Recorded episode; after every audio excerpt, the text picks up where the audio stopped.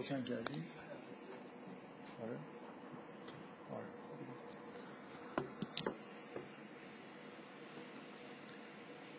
خب. این جلسه به اصطلاح جبرانی رو من به نظرم رسید که حالت چون هیچ چیزی رو نمی‌تونستم تصور کنم که تو یه جلسه بگم به نظرم اومد که خب خیلی وقتا خوبه که یه سری آخر جلسات خیلی وقت نمیشه یه سری سوالایی که پیش میاد و در موردش صحبت بکنیم. بنابراین جلسه خیلی جلسه منسجمی از نظر موضوع فکر می‌کنم نیست. من تقریبا هم ترتیب خاصی برای جواب دادن در نظر نگرفتم که مثلا حالت موضوعی داشته باشه. یه مقدار اولویت بندی کردم تعداد ایمیل اصلا علت این که یه مقدار حالت پرسش پاسخ هم گفتم داشته باشه برای من خوب بود برای اینکه یه تعدادی ایمیل به صورت سوال به دستم رسید تو همین ماه رمزون و منم کلا توی جواب کتبی دادن خیلی کندم.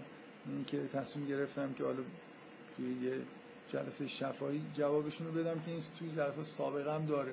هر وقتی سوال خیلی کلی با ایمیل میشه که نمی‌تونم جواب بدم مثلا اول یه جلسه این کار رو انجام میده. بنابراین حالا بدون اینکه خیلی ترتیب موضوعی خاصی داشته باشه من بعضی از این چیزهایی که پرسیده شده رو می‌خونم و اگه شما سوالی داشتید یا مخصوصا اگه اظهار نظری در مورد موضوع داشتید خیلی خوشحال میشم که جلسه فقط حالت اینو پیدا نکنه که من یه چیزایی رو مطرح کنم و بعد خودم جوابشون بدم. و آخر جلسه هم انشالله یه مقدار در مورد مسئله ادامه جلسات و اینا قرار بود صحبت بکنم صحبت می‌کنم. بنابراین کلا این جلسه دو بخش داره. بخش اولش هم که یه مقدار از این سوالایی که پیش اومده رو جواب بدم. خب ایمیل ها معمولا با یه مقدماتی شروع میشن که مثلا سلام علیکم اینا رو من اینا رو نمی‌خونم دیگه.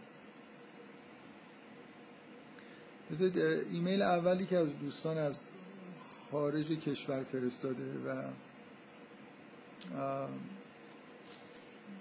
خیلی دقیق نمی‌دونم الان کجا هستن.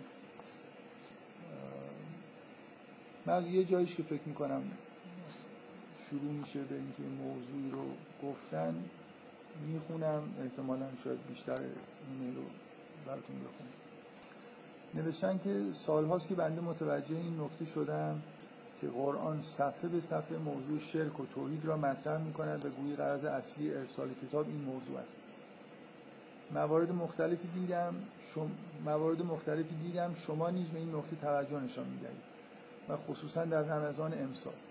خب این تا اینجا ایمیل که خیلی برای من خوشحال کننده است که فکر می‌کنم هرچی بیشتر توجه به مسئله شرک و توحید بشه بهتره و اینکه من احساسم این نبود که در ماه رمضان امسال بیشتر توجه کردم ولی خب شاید اینطوری بوده دیگه.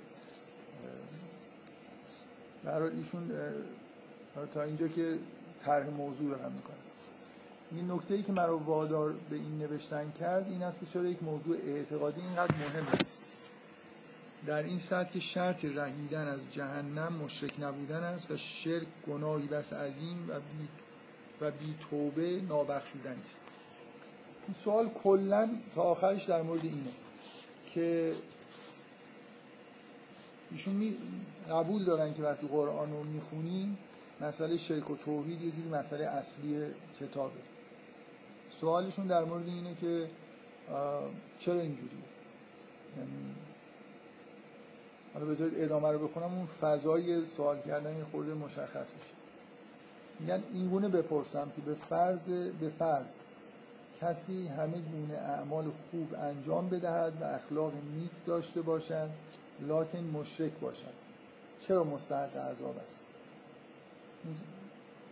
فکر می‌کنم سوال مشابه داشتیم دیگه که سوال اینه که یه آدمی خیلی آدم خوبیه به همه کمک می‌کنه هیچ کار بدی نمی‌کنه و زندگی خیلی سالم و خوبی هم داره ولی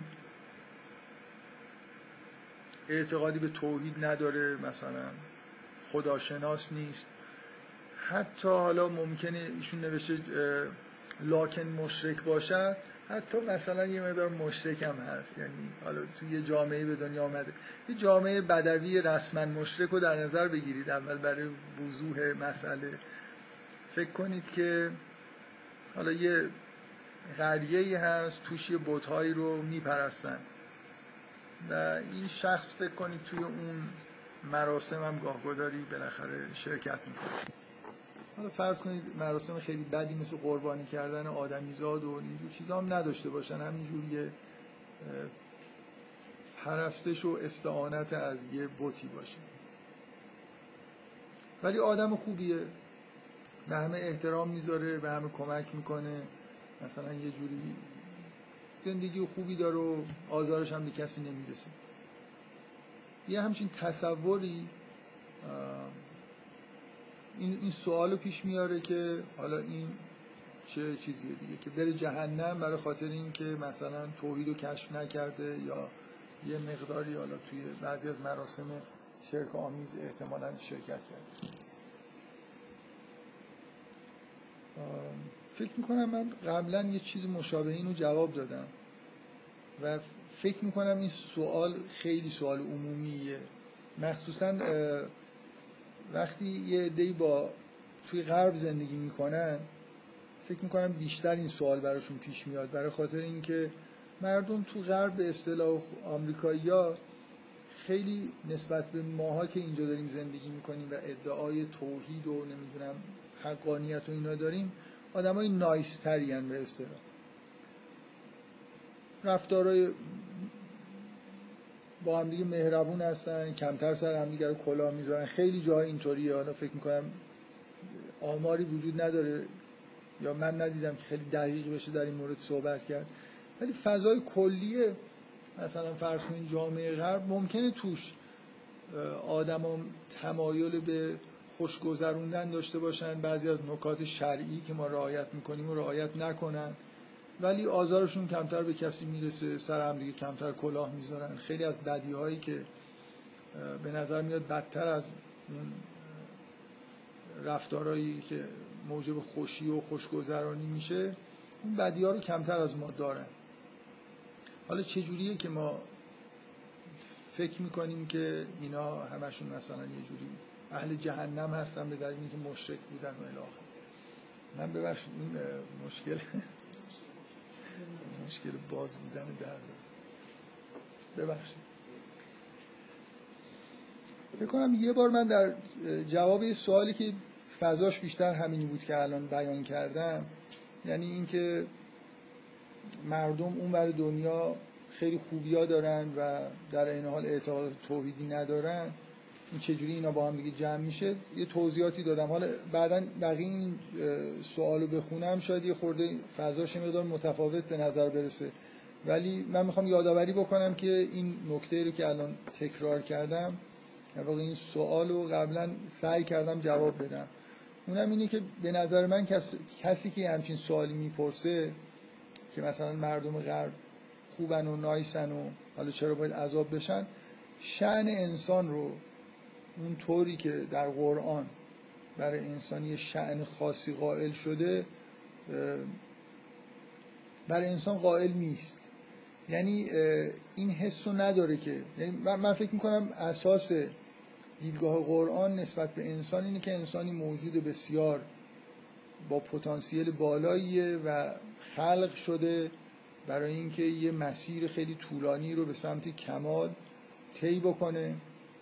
و بنابراین کسایی که اصلا وارد این مسیر نمیشن مستحق عذابن.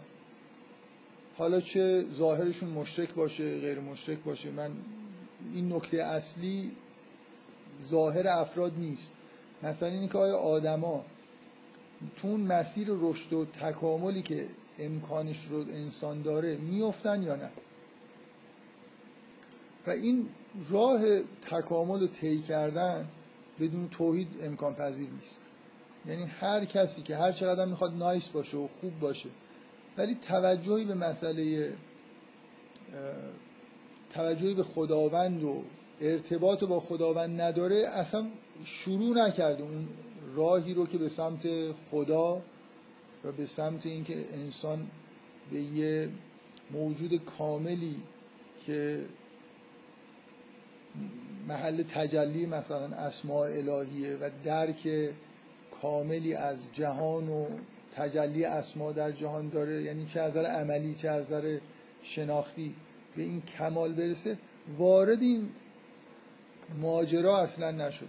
حداقلش اینو میشه گفت کسی که مشرکه قطعا این وضعیت رو داره دیگه. یعنی متوجه تا بدون توحید شما نمی‌تونید حتی استارت یه همچین چیزی رو بزنید.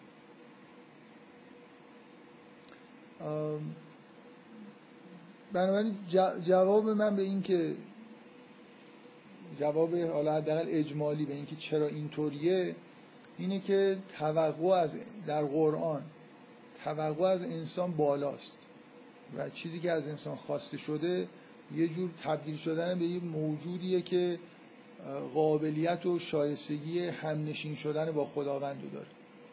و بنابراین اعتقاد به توحید یه جوری انگار شرط اصلی شرط لازم برای اینه که این راه شروع بشه و انسان به همچین جایی برسه. من تو این جلسه خیلی حسم اینه که آزاد باشید که اگه می‌خواید حالت سوال جواب داشته باشه. یعنی دلم نمی‌خواد همش خودم حرف بزنم. بفرمایید. سوالی که اشکال نداره بین کامنت سوال باشه؟ نه اصلا اشکال نداره. خیلی هم خوب. من فکر می‌کنم همین چیزی که شما گفتی یه جور دیگه من بگم.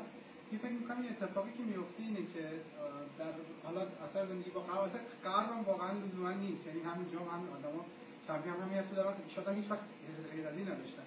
دیدگاه مکانیکی نسبت به زندگی وجود داره و یه چیزی وجود داره و تو چیزی که دیدگاه مکانیکی فراموش میشه که آیا آدم یه چیزی داره به نام مثلا ادراک شهودی از جهان.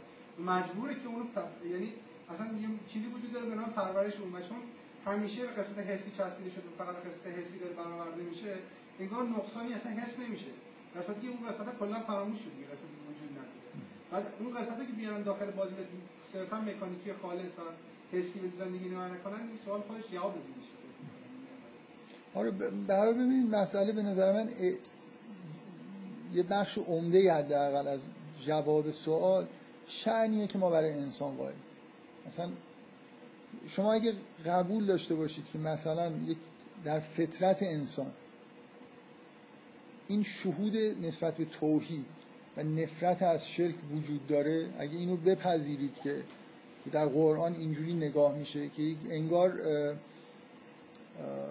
عمیقترین چیزی که در وجود انسان هست همین تمایل ذاتی روح انسان به توحیده و انگار یه جور ادراک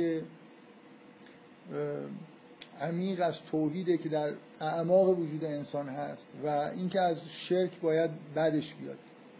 بنابراین آدمی که یه مقدار رشد بکنه این چیزا درش متجلی میشه یعنی این فطرتش خودشون نشون میده.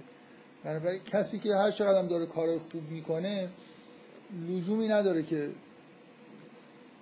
اگه, اگه این چیزا درش متجلی نشده نمی‌تونیم بگیم که توی مسیر رشد تکامل انسانی به معنای واقعی کلمه افتاده. هنوز تو مراحل خیلی پایینه. البته خب اینجوری نیست که یه کسی اگه فکر کنه که اگه یه نفر مشرک باشه حالا هر چقدر کار خوبم بکنه هیچ اثری نداره. واقعا اینجوری نیست.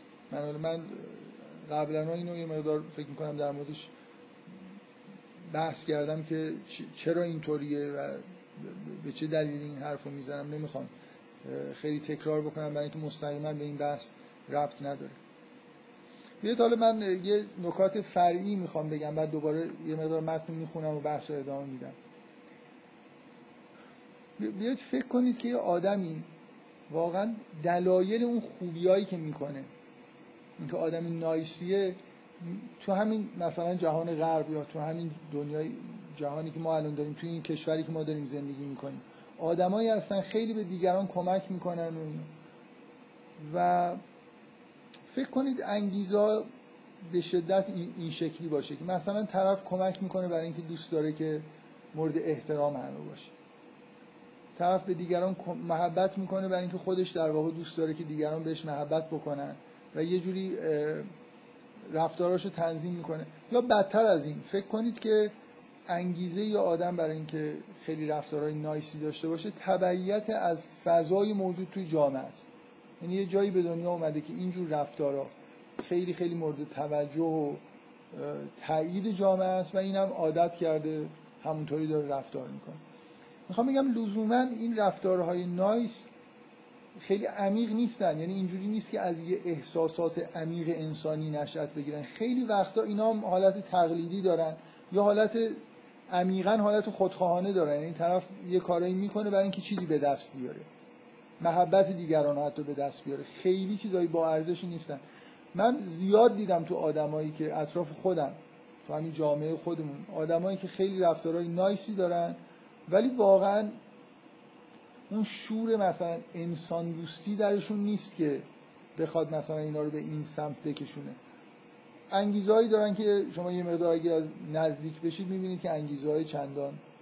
مثلا واقعا موردهایی که من خودم دیدم و اونقدر از نزدیک دیدم که بتونم قضاوت بکنم خب، مثلا آدمایی که به شدت دوست دارن که دیگران ازشون تعریف کنن.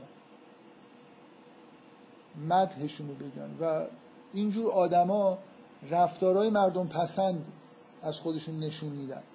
خب واقعا اینو بی ارزشه یعنی من اینکه یه آدم رفتار نایسی داره در بیرون مثلا به مردم کمک می‌کنه تو امور خیریه فعاله. ولی همش برای اینه که مردم بگن به به این چه آدم خوبیه به به این تو امور خیریه. یعنی اسیر مثلا فرض کنید یه آدمی که اسیر اینه که دیگران در موردش چجوری فکر می‌کنن بهش احترام بذارن. اینکه خیلی تو سطح پایینی از از نظر اخلاقی و رشد در واقع واقعی همچین آدمی همچین رفتارهایی به نظر من خیلی واضحه.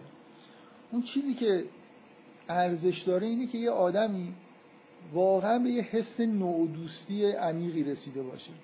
براش مهم نباشه مردم در موردش چی میگن مردم باش چجوری رفتار می‌کنن.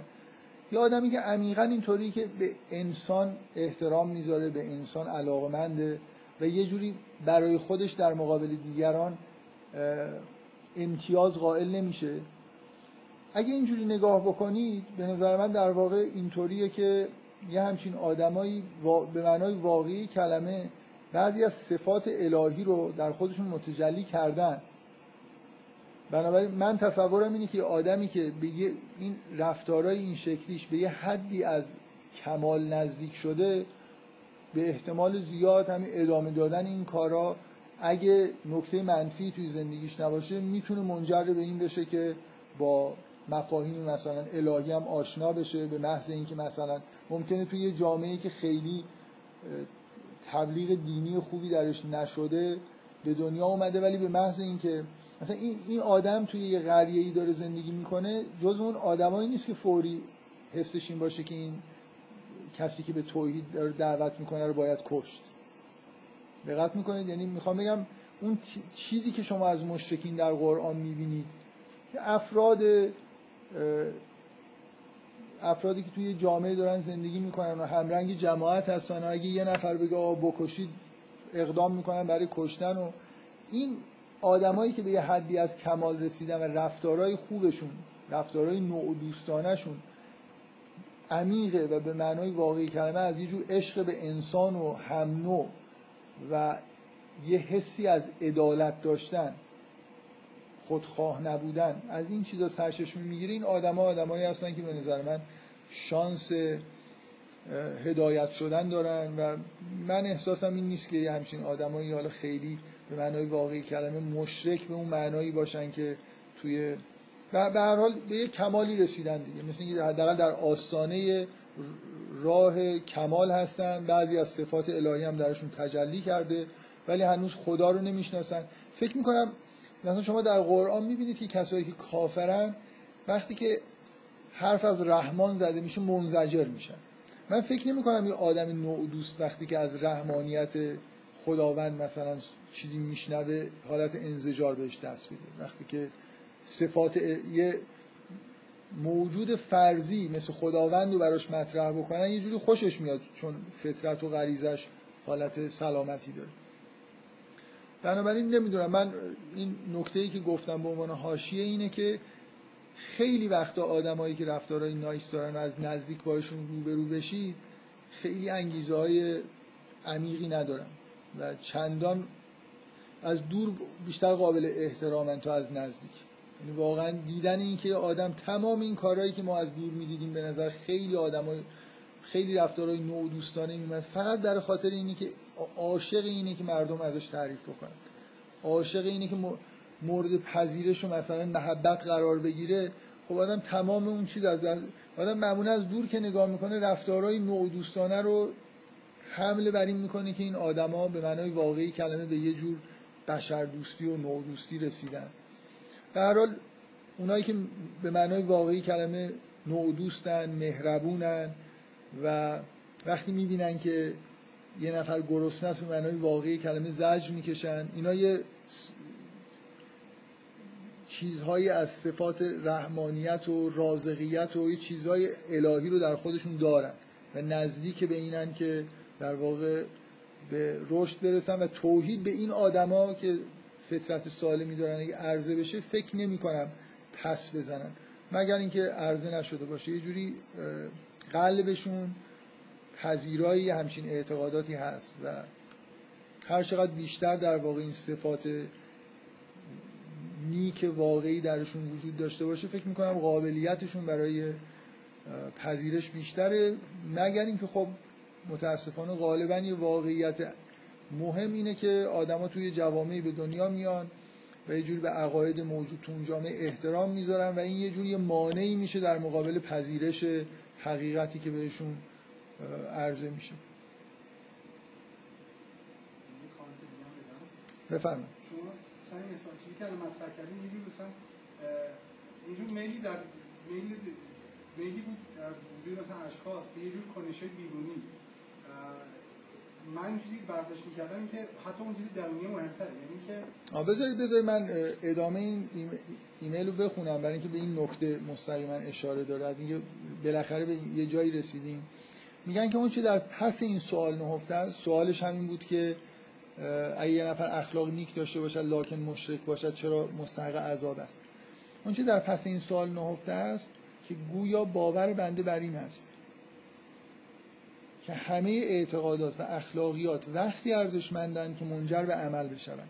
و این باور منجر به این پرسش می شود که اگر کسی بدون آنها هم به عمل مربوطه برسد دیگر چه باک؟ یعنی یه اعمال اون چیزی که نهایتا ظاهر میشه مهمه. بنابراین اینکه این از کجا سرچشمه گرفته انگیزه ها مثلا چی؟ البته ایشون حرف از انگیزه نمی‌زنه. حرف از این می‌زنه که اعمال از یه اعتقاداتی اومدن. توحید. یه اعتقادیه و شرک هم یه اعتقادیه. حالا ما بر اساس توحید عمل بکنیم یا بر اساس شرک ولی عملمون یکی باشه. این غالبا تو اینجور سوالا فراموش میشه که من بارها فکر می‌کنم توی جلسات به این آیات این شکلی اشاره کردم و خودم تو اولین مواجهه های خودم با قرآن اولین دفعاتی که خوندم یه آیه نظرمو جلب کرد که ابتدای یه سوره هم هست. الان یادم نیست سوره لقمان فکر می‌کنم باشه. حالا به هر حال میگه که درباره محسنین صحبت می‌کنه. میگه مثلا به محسنین داره بشارت میده و اینا. بعد میگه که المحسنین الذین یقیمون الصلات و آتون از زکات یعنی شما حرف از آدمایی که زیباترین اعمال رو دارن انجام میدن زندگی زیبایی دارن اعمال زیبایی دارن. اولش نماز خوندنه. یعنی من نمی‌فهمم مثلا فرض کنید این که اگه بپذیریم که زیباترین عملی که انسان انجام میده نماز مناجات با خداست. یعنی با اختلاف زیاد رفتارهایی که انسان در مقابل خداوند انجام میده زیباترین. در قرآن اینجوریه. منطق قرآن اینه که زیباترین رفتارهای انسان اینان. نه رفتارهایی که در مقابل انسانهای دیگه یا توی جامعه نشون میده. حتی فکر می‌کنم بعد از این رفتارهای فردی رفتارهای خانوادگی اولویت دارن رفتارها همینجور پایین ترین سطح رفتارها شاید از نظر اهمیت رفتارهای اجتماعی که اونا مهمن در جای خودشون. ولی اگه بخوایم یه جوری اولویت بندی بکنیم همینطوری که تو آیات و قرآن می‌بینید محسنین ویژگی از اولشون اینه که نماز. می‌خونن بعد اینه که زکات می‌پردازن که یه جوری حالت اجتماعی نسبت به نماز حالت اجتماعی داره. بنابراین اگه کسی این باور رو داشته باشه که زیباترین رفتارهای انسان ارزشمندترین رفتارهای انسان اینا هستن عبادات هستن لحظه هایی هستن که انسان با خداوند در خلوت صحبت می‌کنه و عبادت می‌کنه اگه اینو بپذیرید پس اصلا معنی نداره که من بگم که کسی بدون اعتقاد به توحید به عمل خوبی می‌رسه. یعنی ممکنه یه نفر بدون اعتقاد به توحید به یه سری رفتارهای اجتماعی خوب برسه. ولی به اون رفتارهای فردی که در مقابل خداوند باید انجام بده به چیز مشابه اون نمی‌رسه. بنابراین اصلا این فرض با, با چیزی که اعتقادی که در قرآن هست تو نگرش قرآنی این فرض که یه نفر آدم محسنیه ولی نماز نمی‌خونه و اعتقاد به توحید نداره باطله اساسا. برای اینکه زیباترین یه آیه تو قرآن هست من قبلا هم باز فکر می‌کنم به همین مناسبت های مشابه این بهش اشاره کردم. این یکی هم همینطوری فکر می‌کنم سوره کهفه ولی مطمئن نیستم. میگه که میگه چه کسی زیانکارتر از کسی که کسانی که زل سعیهم فی الحیات دنیا و و, و میپندارن که یحسبون انهم یحسنون. فکر می‌کنم اشاره به آدماییه که تمام خوبی هاشون چیزهایی که فکر تمام مدت دارن کار خیر می‌کنن همش مربوط به حیات دنیاست. هم برای خودشون هم برای دیگران. اینکه به مردم کمک بکنن یه شغلی داشته باشن به مردم کمک بکنن نمی‌دونم جا داشته باشن غذا داشته باشن. بالاخره اینو فراهم کردن یه امکاناتی توی همین حیات دنیاست. در حالی که یه چیزهای دیگه ای هست که اونا مهمتر از این حرف هست. اینکه عبارتی که تو قرآن به کار میره میگه زل سعیهم فی الحیات دنیا مثل اینکه این تلاش های زیادی کردن ولی همش در همین سطح پایین باقی مونده. سطح ظاهری. بنابراین من دو تا نکته دارم در مورد این عبارت که باور بنده بر این است که همه اعتقادات و اخلاقیات وقتی ارزشمندند که منجر به عمل بشوند. و این باور منجر به این پرسش می شود که اگر کسی بدون آنها هم به عمل مربوطه برسد دیگر چه باد یه جواب اینه که اصلا به اون عمل نمی‌رسه. بدون اعتقاد به توحید کسی به سلات نمی‌رسه. سلام کسی به عبادت نمی‌رسه که اینا زیباترین اعمال هستن. به اضافه این که خود اون خود این باورم به نظر من درست نیست. یعنی اصلا ما عمل اولا توحید و شرک اعتقاد صرف نیست. مثل قبول داشتن یه گزاره یا قبول نداشتنش نیست. یه گرایش عمیق‌تریه. گرایش به توحید و گرایش به شرک. ولی اصولا اینکه اعمال معنی نداره. اصلا ما نمی‌تونیم در مورد عمل صحبت کنیم. به غیر از اینکه به انگیزه ها نگاه کنیم. یعنی عمل یه کسی که در نهایت تلاش خودشون می‌کنه برای کمک به مردم. ولی هدفش اینه که مورد تحسین مردم واقع بشه. با عمل دیگری که عین همون کارا رو انجام میده ولی به دلیل یک عشق عمیقی که به مردم داره و اصلا خودش رو فراموش کرده. خودی اینجا در بین نیست. چیزی نمی‌خواد در مقابل اعمال خودش. اینکه ما از بیرون ممکنه نگاه کنیم رفتارهای ظاهری این دو نفر مثل همدیگه به نظر برسه ولی واقعیت اینه که این دو تا زمین تا آسمون رفتارشون با هم فرق داره. بعد ایشون این فکر کنم ایشون نکته‌ای که شما داشتید می‌گفتید همین بود. من حتی یه لول می‌خوام پایینتر از این پایینتر یا. پایینتر یا بالاتر؟ کدوم ولی؟ عمیق‌تر یعنی بس بالاتر دارید آره عمیق‌تر دارید آره. من می‌خوام بگم که اصلا هم یه تجلیه حالا از دیدگاه محدرم از این میل به اینتگریشنی که در اون آدم وجود داره. و اصلا توحید هم یعنی همون. یعنی که هم یعنی همین که آدم دوست داره خود خودش یعنی کسی درک نکرده باشه که دلش بخواد خودش اینتگریت باشه یه موجود جامعی باشه خب این اصلا خیلی تو معنی دریا فرق داره اولش با کسی که یعنی انگیزه عملش فرق داره با کسی که اینو نداره. داره انگیزه دیگه من حرف شما رو بذارید من از توش یه چیزی بیرون بکشم که اینجور اعمال نیکی که بدون خودخواهی انجام میشه بارقه های توحیدی داره. واقعا اینجوری. من اصلا نمی‌خوام وارد این بحث بشم. برای اینکه قرار نیست فقط هم یه دونه سوال رو جواب بدم. ولی اعمال به معنای واقعی کلمه نوع دوستانه که فارغ هر عملی که فارغ از خود انجام میشه بارقه توحید داره. و انسان رو به درک توحید نزدیک می‌کنه. من دارم ادعا می‌کنم بدون اینکه گاهی ادعای درست حداقل برای فکر کردن خوبه ولی می‌تونم مثلا واقعا اگه وقت داشته باشم یه روزی در موردش صحبت بکنم که معنی این حرف دقیقا چی و چرا اینو میگم. فارغ از خود شدن. توحید کمک می‌کنه که شما فارغ از خود بشید و اگه فارغ از خود باشید کمک می‌کنه که درک توحیدی پیدا بکنید. مثلا من چیز میگم مثلا منوط به نه حالا شما میگی فارغ از خود مثلا من فکر کردم مثلا فارغ از خود بودن مثلا یه جور تجلی خود خود واقعیه نه. نیست خب بله خب برای اینکه خود واقعی خداست. یعنی شما وقتی فارغ از خود هستید یه جوری آره من یه بار یه مثالی زدم از تذکرات الاولیاء عطار که هی می‌خوام هی اینو تکرار می‌کنم برای خاطر اینکه حالا مثال تکراری خوبه دیگه به یه چیزی دارم ارجاع میدم لازم نیست که زیاد توضیح بدم. در مورد اون داستانی که یه مردی به یه سگی در وسط بیابانی مدار آب داشت و آب به اون سگ داد. اینکه این عمل به معنای واقعی کلمه فارغ از خوده یعنی یه جوری از یه احساس عمیقی از هم خود واقعی این آدم داره نشأت می‌گیره. نه کسی اونجا هست نه سنتی هست که این کارو بکنه. اینکه این کار یه لحظه این آدم من اینکه در توضیح این مطلب می‌خوام بگم که فارغ از خود عمل کردن یه جوری انگار جای خداوند عمل کردنه.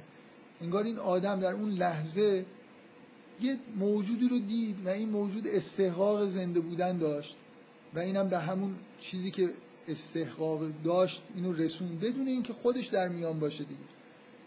شما وقتی خودتون نیستید انگار با چشم خدا دارید می‌بینید با گوش خدا دارید میشنوید. یعنی همه مشکل اینه. بنابراین آدمایی که در نوع دوستی اونقدر پیش میرن که یه جوری از خودشون فارغ میشن اگه اون مشکلات پیروی از سنت ها و وابستگی های نمی‌دونم قومی و اینا نباشه اینا رو وصل نکرده باشه به یه عقاید شرک آمیز قلبشون آماده توحیده به من این من این چیزی که دارم ادعا می‌کنم بدون اینکه اثبات بکنم. فکر می‌کنم امیدوارم که اگه مثلا خودتون دقت بکنید متوجه بشید که دلیلش حالا با همین یه مقدار توضیحی که من دارم حالا ایشون ادامه میده که شاید باید بگویم مفهوم آیه الهی یسعد الکلم الطیب و الصالح یرفعه. اینو فکر می‌کنم احساسشون اینه که این آیه با اون ادعایی که با اون باوری که گفتن که همه چیز منجر به عمل که بشه فکر می‌کنم حسشون اینه که خیلی سازگار نیست. میگه اگر این آیه رو اونگونه که کلمه طیب را به اعتقادات تعبیر کرده و اصل میشمارن برایم حل نشده این آیه. میگه این آیه رو اینجوری تعبیر می‌کنن که کلمه طیب اعتقاداته و عمل صالح کارش اینه که این اعتقادات رو بالا می‌بره. من چون در مورد این آیه قبلا بحث کردم بذارید دیگه ادامه نه چون به متن سوالشون خیلی این مش... موضوع این آیه مربوط نیست. حالا یه گونه دیگه از بیان سوالشون. سوال یادتون باشه که اینی که چرا مشرک چرا مستحق عذاب گونه دیگر بیانش این است که عمل صالح چرا باید نیت قربتا الله داشته باشد تا صالح باشد. یا اگر برای صالح بودن عمل چنین شرطی رو لازم ندانیم چرا باید ایمان داشت تا چنین عملی به بار بنشیند؟ من همش احساس می‌کنم ایشون عمل صالح بیشتر حسشون همین کمک کردن به دیگران و ایناست. وگرنه اگه اون عمل صالح به اون معنای قرآنیش که بیشتر سهم بیشترش عباداته و ارتباط فردی با خداونده اگه اونو مد نظر داشته باشن کمتر شاید این سوالا پیش میاد. حالا اینکه مثلا اگه می‌خوایم به مردم کمک بکنیم قربتا الاله. من اصلا کلا با این مفهوم قربتا الاله خودم یه ذره مشکل دارم حقیقتش. من نمی‌فهمم خیلی مثلا من دارم به یه نفر غذا میدم یه چیزی برای خودم می‌خوام به, به اون یارو کار ندارم که داره از گشتگی میمیره یا نمیره. هیچ حس خاصی حسم اینه که یه کاری بکنم مثل اینکه یه درجه یه جا بگیرم. اگه کسی قربتا الله رو اینجوری می‌فهمه که ما کارای خیر رو انجام بدیم برای اینکه مثلا یه سودی به خودمون برسونیم مثلا این کارای جوری خیلی کارای خیر به نظر من حساب نمیشه. حتی عبادت اگه باشه. یعنی قربتا الله یه حالت کاسب کارانه داشته باشه یعنی من یه کارایی می‌کنم که به خدا نزدیک بشم. فکر می‌کنم یه توهم اینجا وجود داره در مفهوم قربتا الله. توی کلام مردم.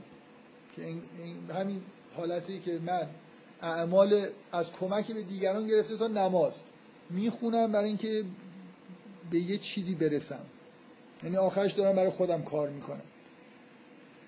یه چیزی هستی که اینجا این وسط به نظر من یه مشکلی وجود داره. یعنی من خودم با این مفهوم اگه اینجوری بیان بشه مشکل دارم. که اعمال مثلا کمک به مردم من ببخشید حالا اینم باز یه نحوه بیان دیگه این عمل بود. من تا حدودی با این قسمتش چون همدلی دارم جواب نمیدم. آیا همه این تاکیدات بر اعتقاد و ایمان باز ببینید توحید و شرک صرف یه اعتقاد به گزاره نیست. من هی حس می‌کنم که اینجا یه خورده این واژه اعتقاد این حالت رو پیدا کرد. تاکیدات بر اعتقاد و ایمان به صرف یک ذهنیتی که به اون اعتقاد می‌گوییم نیست. آیا همه این تاکیدات بر اعتقاد و ایمان به صرف یک ذهنیتی که به اون اعتقاد می‌گوییم نیست؟ و اگر کسی بدون اون به اخلاق و عمل صالح برسد چرا باید وارد جهنم بشود؟ به صرف نداشتن یک سری ذهنیت. یک جور دیگر هم بگویم. اینکه یک مؤمن چگونه باید بداند که حجم این ذهنیاتش که اعتقاد مینامدشان کافی و صحیح من ایشون خودشون درخواست کردن که اگه نمی‌تونید بنویسید جواب شفاهی بدید. خوشبختانه پیشنهاد از خودشون بوده. حالا من این قسمت های آخر رو دیگه فکر می‌کنم خیلی لازم نیست در موردش بحث بشه. بذارید به یه نکته ای که مورد علاقه خودمه. بپردازم ببینید یه جور توحید و اعتقاد به حقیقت.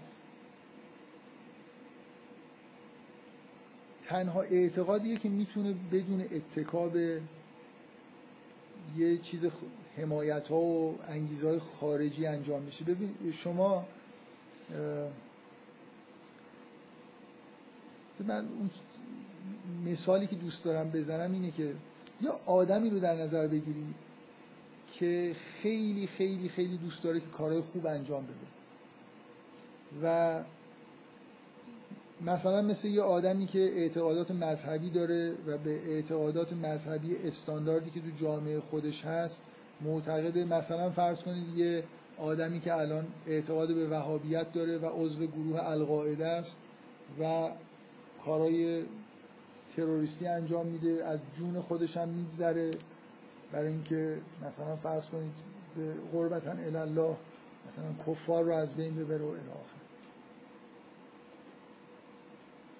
من اون حس حسی که می‌خوام سعی کنم بیان بکنم اینه که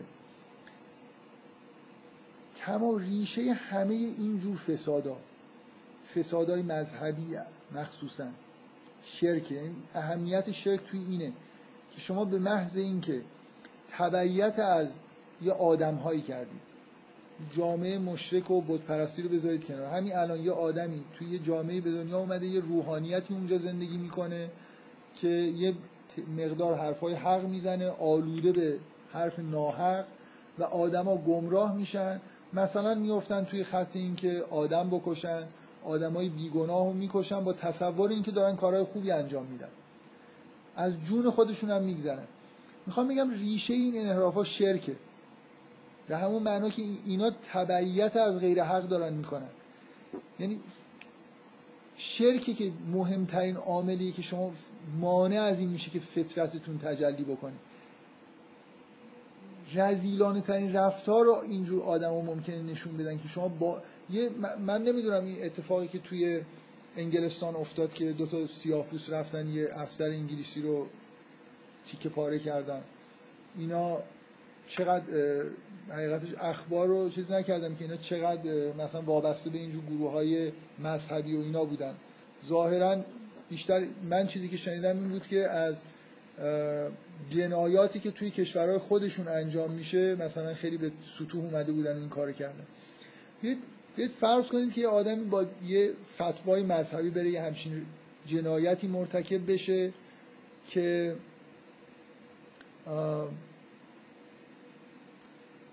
کاملا ممکنه مثال های واقعیش هم می‌تونیم بزنیم دیگه. یعنی در اطراف و اکناف دنیا خیلی از این اتفاقا میفته که یه نفر فکر می‌کنه که داره راه خدا رو میره و یه همچین رفتارهای شنی از خودش نشون میده. اینکه این آدمو که داشتن میکشتن مردم توی خیابون داشتن تردد می‌کردن. بعد اصلا من واقعا فیلم کوتاهی که ازش دیدم باور کردنی نبود که همونجا با دست تا آرنج خونالود وایستاده بودن و داشتن حرف می‌زدن خطاب به دوربینا و اینا. یعنی هیچ حسی از اینکه یه آدم رو به طرز فجی کشتن به نظر میومد بهشون دست نداده. فکر می‌کنم خونسرد ترین جنایتکارا جنایتکارایی هستن که همینجور بر اساس یه سری اعتقادات اینجوری آدم می‌کشن. اعتقاداتی که از نظر من هیچ فرقی اینجور اعتقادات با شرک نداره. ببینید می‌خوام سعی کنم با مثال اینو بهتون نشون بدم که شرکه که عامل اصلی که آدما فطرت خودشون از دست میدن.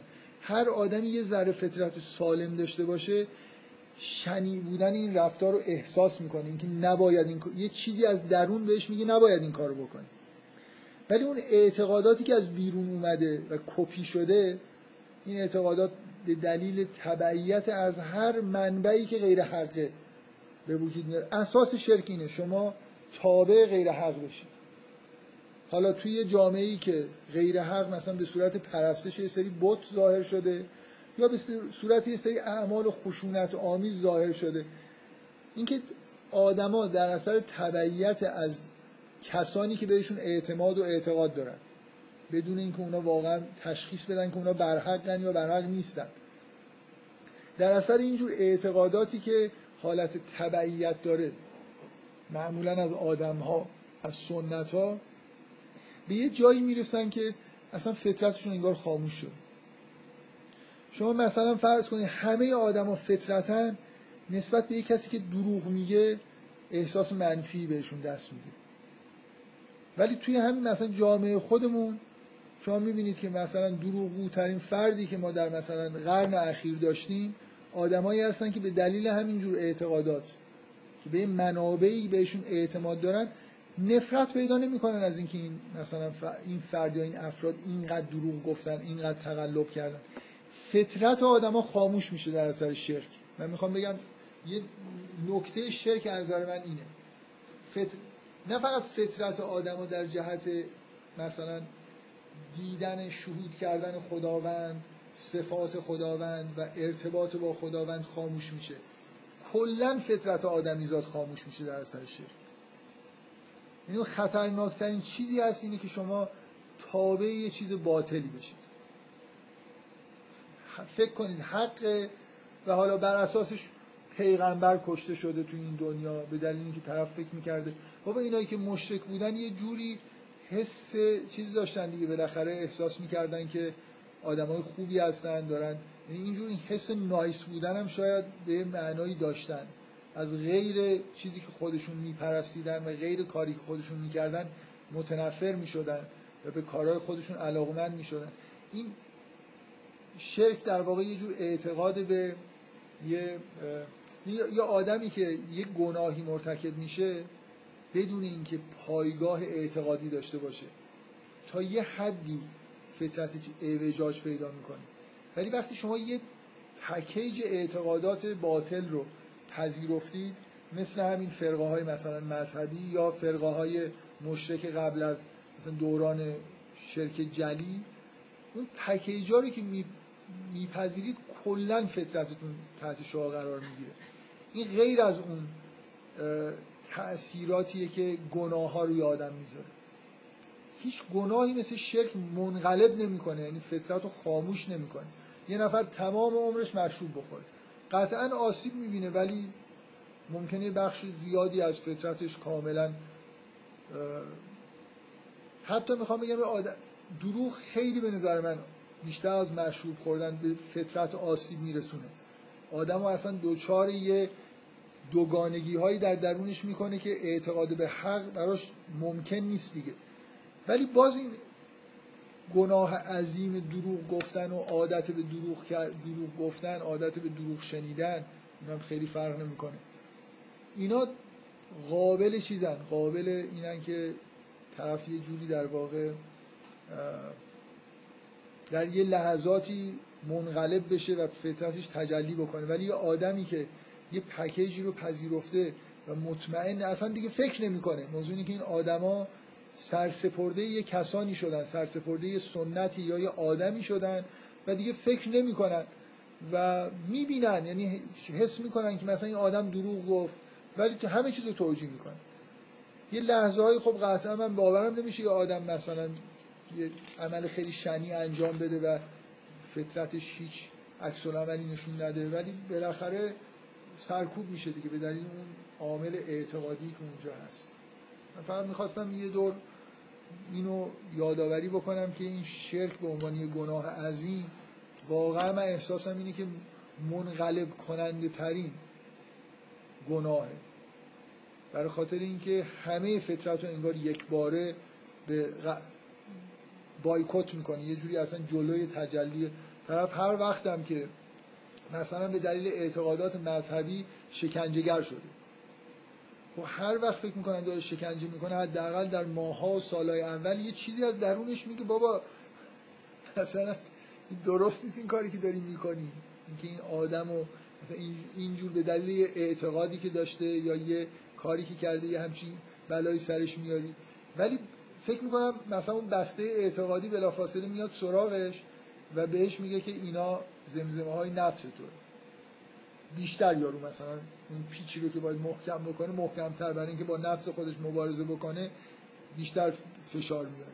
این یه چیزیه دیگه. این یه پدیده ایه که من فکر می‌کنم خوبه اینو درک بکنیم. شرک من وقتی میشنوم شرک یه همچین چیزایی به ذهنم می‌رسه. یه اعتقادات غیر حقی که وقتی که پذیرفته میشن کلا آدما رو از موهبت تجلی فطرت محروم می‌کنن. بنابراین اصلا راهو برای کمال میبندن. بسیار خوب. حالا من به نظرم این سوال سوال خیلی مهمی اومد که مربوط به شرک و توحید بود و به نظرم اومد که خوبه در موردش صحبت بکنیم. مخصوصا اینکه خب سوال کنندم به نظر من چون بر اساس ایمیل های قبلی سوال کننده خوبیه. و جا داره که وقت بذاریم سوال رو جواب بدیم. خب بگذاریم بریم سراغ یه ایمیل دیگه. بفهم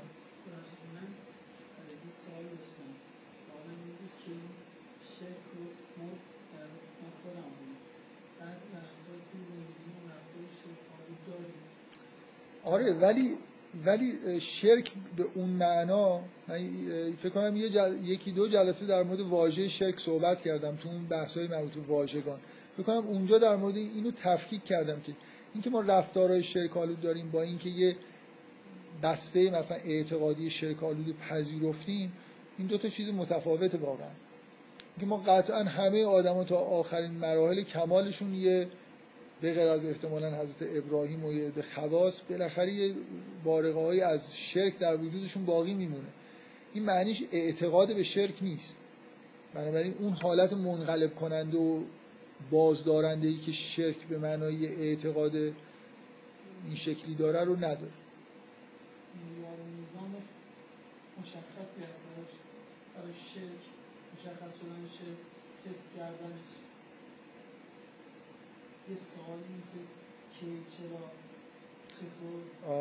من والا فکر می‌کنم تو اون جلسات سعی کردم این ملاک و میارایی بدم. حقیقتش یه خود عبا دارم از این که اشکال نداره اون جلسات رو گوش بدی.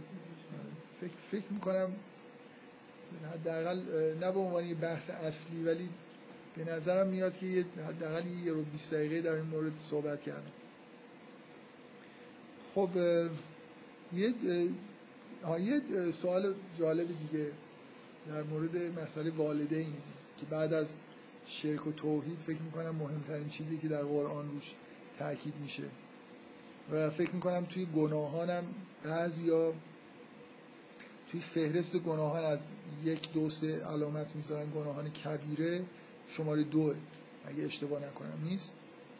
تو کتاب گناهان کبیره آقای دستقی یادم نیست سال شماره ولی خب شماره خیلی بالایی داره دیگه. فکر کنم یأس از خداوندم جزو چیزاست.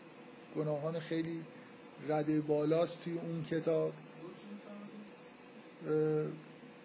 مشکل چیز والدین دیگه. عدم احسان من بگم عدم احسان به والدین. تو اون کتاب نوشته آق والدین شدن و این حرفا. بنابراین بعد از شرک و توحید فکر کنم تو قرآن که اینجوریه دیگه. اصلا همیشه بعد از دعوت به توحید خارج از ارتباط با خدا دومین چیزی که گفته میشه مربوط به ارتباط با والدینه و اینکه خیلی خیلی به به این موضوع اهمیت داده میشه. بذارید من این سوال رو بخونم اینکه بحثایی که شما مطرح کردید در مورد والدین و چیزهایی که ما یاد می‌گیریم که ممکنه توش انحراف داشته باشه برام خیلی آموزنده بوده اما خب به هر حال این دین رو هم از والدین گرفتیم یا توی یه محیطی بودیم که اسم خدا و پیغمبر بوده. فکر کنم جای شکر داره. خیلی مخصوصا وقتی از این محیط آدم دور میشه اینو بیشتر احساس می‌کنه. ایشون در عین حالی که میگن که خب اون مسئله درسته که مثلا اطاعت از والدین آدم ممکنه گمراه بکنه ولی از یه طرف هم به ما توی دین رو از والدین گرفتیم و باید مثلا اینکه اعتقادات دینی داریم از والدینمون متشکر باشیم که خب هستیم. شاید همه جای قرآن وقتی در مورد والدین توصیه می‌کنه می‌کنن در مورد شرک در اطاعتشون هم تذکر میده یک جا هم در سوره احقاف والدین خوبن واقعا و بچه رو دعوت به دین می‌کنن. این صحنه خیلی جالبیه تو سوره احقاف که بچه ناخلفه و والدین مؤمنن و دعوتش می‌کنن و اون بهشون پاسخ درستی نمیده. یا در سوره کهف هم اشاره به یه والدینی هست که فرزند ناخلف دارن. یعنی همیشه اینطوری نیست که فرزند فرزند خلف باشه والدین ناخلفن. و ایشون اشاره کرده که به هر همچین آیه هم در قرآن هست. حالا یه وظیفه ما داریم که با تحقیق یاد بگیریم اون چیزایی که بهمون رسیده. شما از اون طرفش رو فکر کنم خیلی توضیح ندادین در نقش پدر و مادر چه کنیم. فکر کنم یکم شک و شبهای خودش رو آدم به بچه ها منتقل کنه. آها ایشون میگن که از اون ورش یعنی هی مثلا من چیزم اینه که قرآن تاکیدش اینه که به پدر و مادر نهایت نیکی و احترام ولی عدم اطاعت. اگه حرف غیر حق زدن کلا عدم اطاعت دیگه. ببینید ما از کسی اطاعت نمی کنیم چون اون کسه. از حق اطاعت می‌کنیم. بنابراین ما اطاعت از والدین نداریم. برای اینکه اگه حرف حق بزنن که خب ما اطاعت از حق می‌کنیم هم نمی‌کنیم. بنابراین اصلا اینجا اون یه دایره ای هست که ما ازش اطاعت می‌کنیم بیرونش هم اطاعت نمی‌کنیم. حالا والدین مثلا یه بیزی هستن که نصفش توی این دایره است نصفش نیست. اصلا هیچ موضوعیت نداره اون بیزیه در مورد اطاعت کردن من هیچ موضوعیتی نداره. که من از اون قسمت های داخل دایرش اطاعت می‌کنم رفتی به این نداره که والدین من هستن. اگه کسی دیگه غیر والد من هم حرف حق به من بزنه ازش اطاعت می‌کنم. چیزی تحت عنوان اطاعت از غیر خدا و غیر حق نداریم.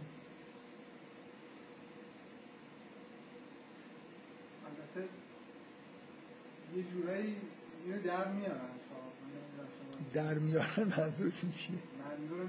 شما کلا خود حرفای مشکوک می‌زنید. به هر حال این حرف حرف خیلی ساده یه من دارم می‌زنم. پیچ پیچیدش نکنید. اینکه هر کسی حرف حق زد ما از حرف حق پیروی می‌کنیم. به ذهن خودمون هم یه چیزی رسید احساس کردیم یه چیز حقی رو درک کردیم پیروی می‌کنیم. اگه حق رو درست نشناختیم از یه چیز باطلی پیروی کردیم هم اونم یعنی مسئله شناختن اون دایره حق و پیروی کردن ازش. هر دوتاش موظف به شناخت حقیقتیم مکلفیم و پیروی از حق. تو هر قسمتش اشتباه بکنیم خب از به گرایش به باطل پیدا کردیم و یه آسیبی به خودمون میرسونیم. حالا اینکه آدم هایی هستن که حرف حق می‌زنن اون ربطی به این نداره که اون آدما کی هستن و چی هستن. مگه ازشون حرفشون رو گوش می‌کنن برای اینکه اینا رو منبعی می‌دونم که حرف حق زدن.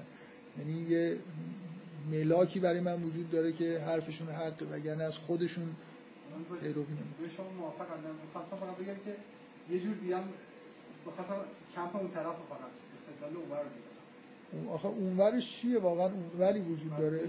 بگی داره نداره. میگن که و تبع سبیل اون قسمتی که آخر مایه هست سوی لغات و سبیل من انا و الی لغتش تبعیته و به تبعیت هم به من چیز شده.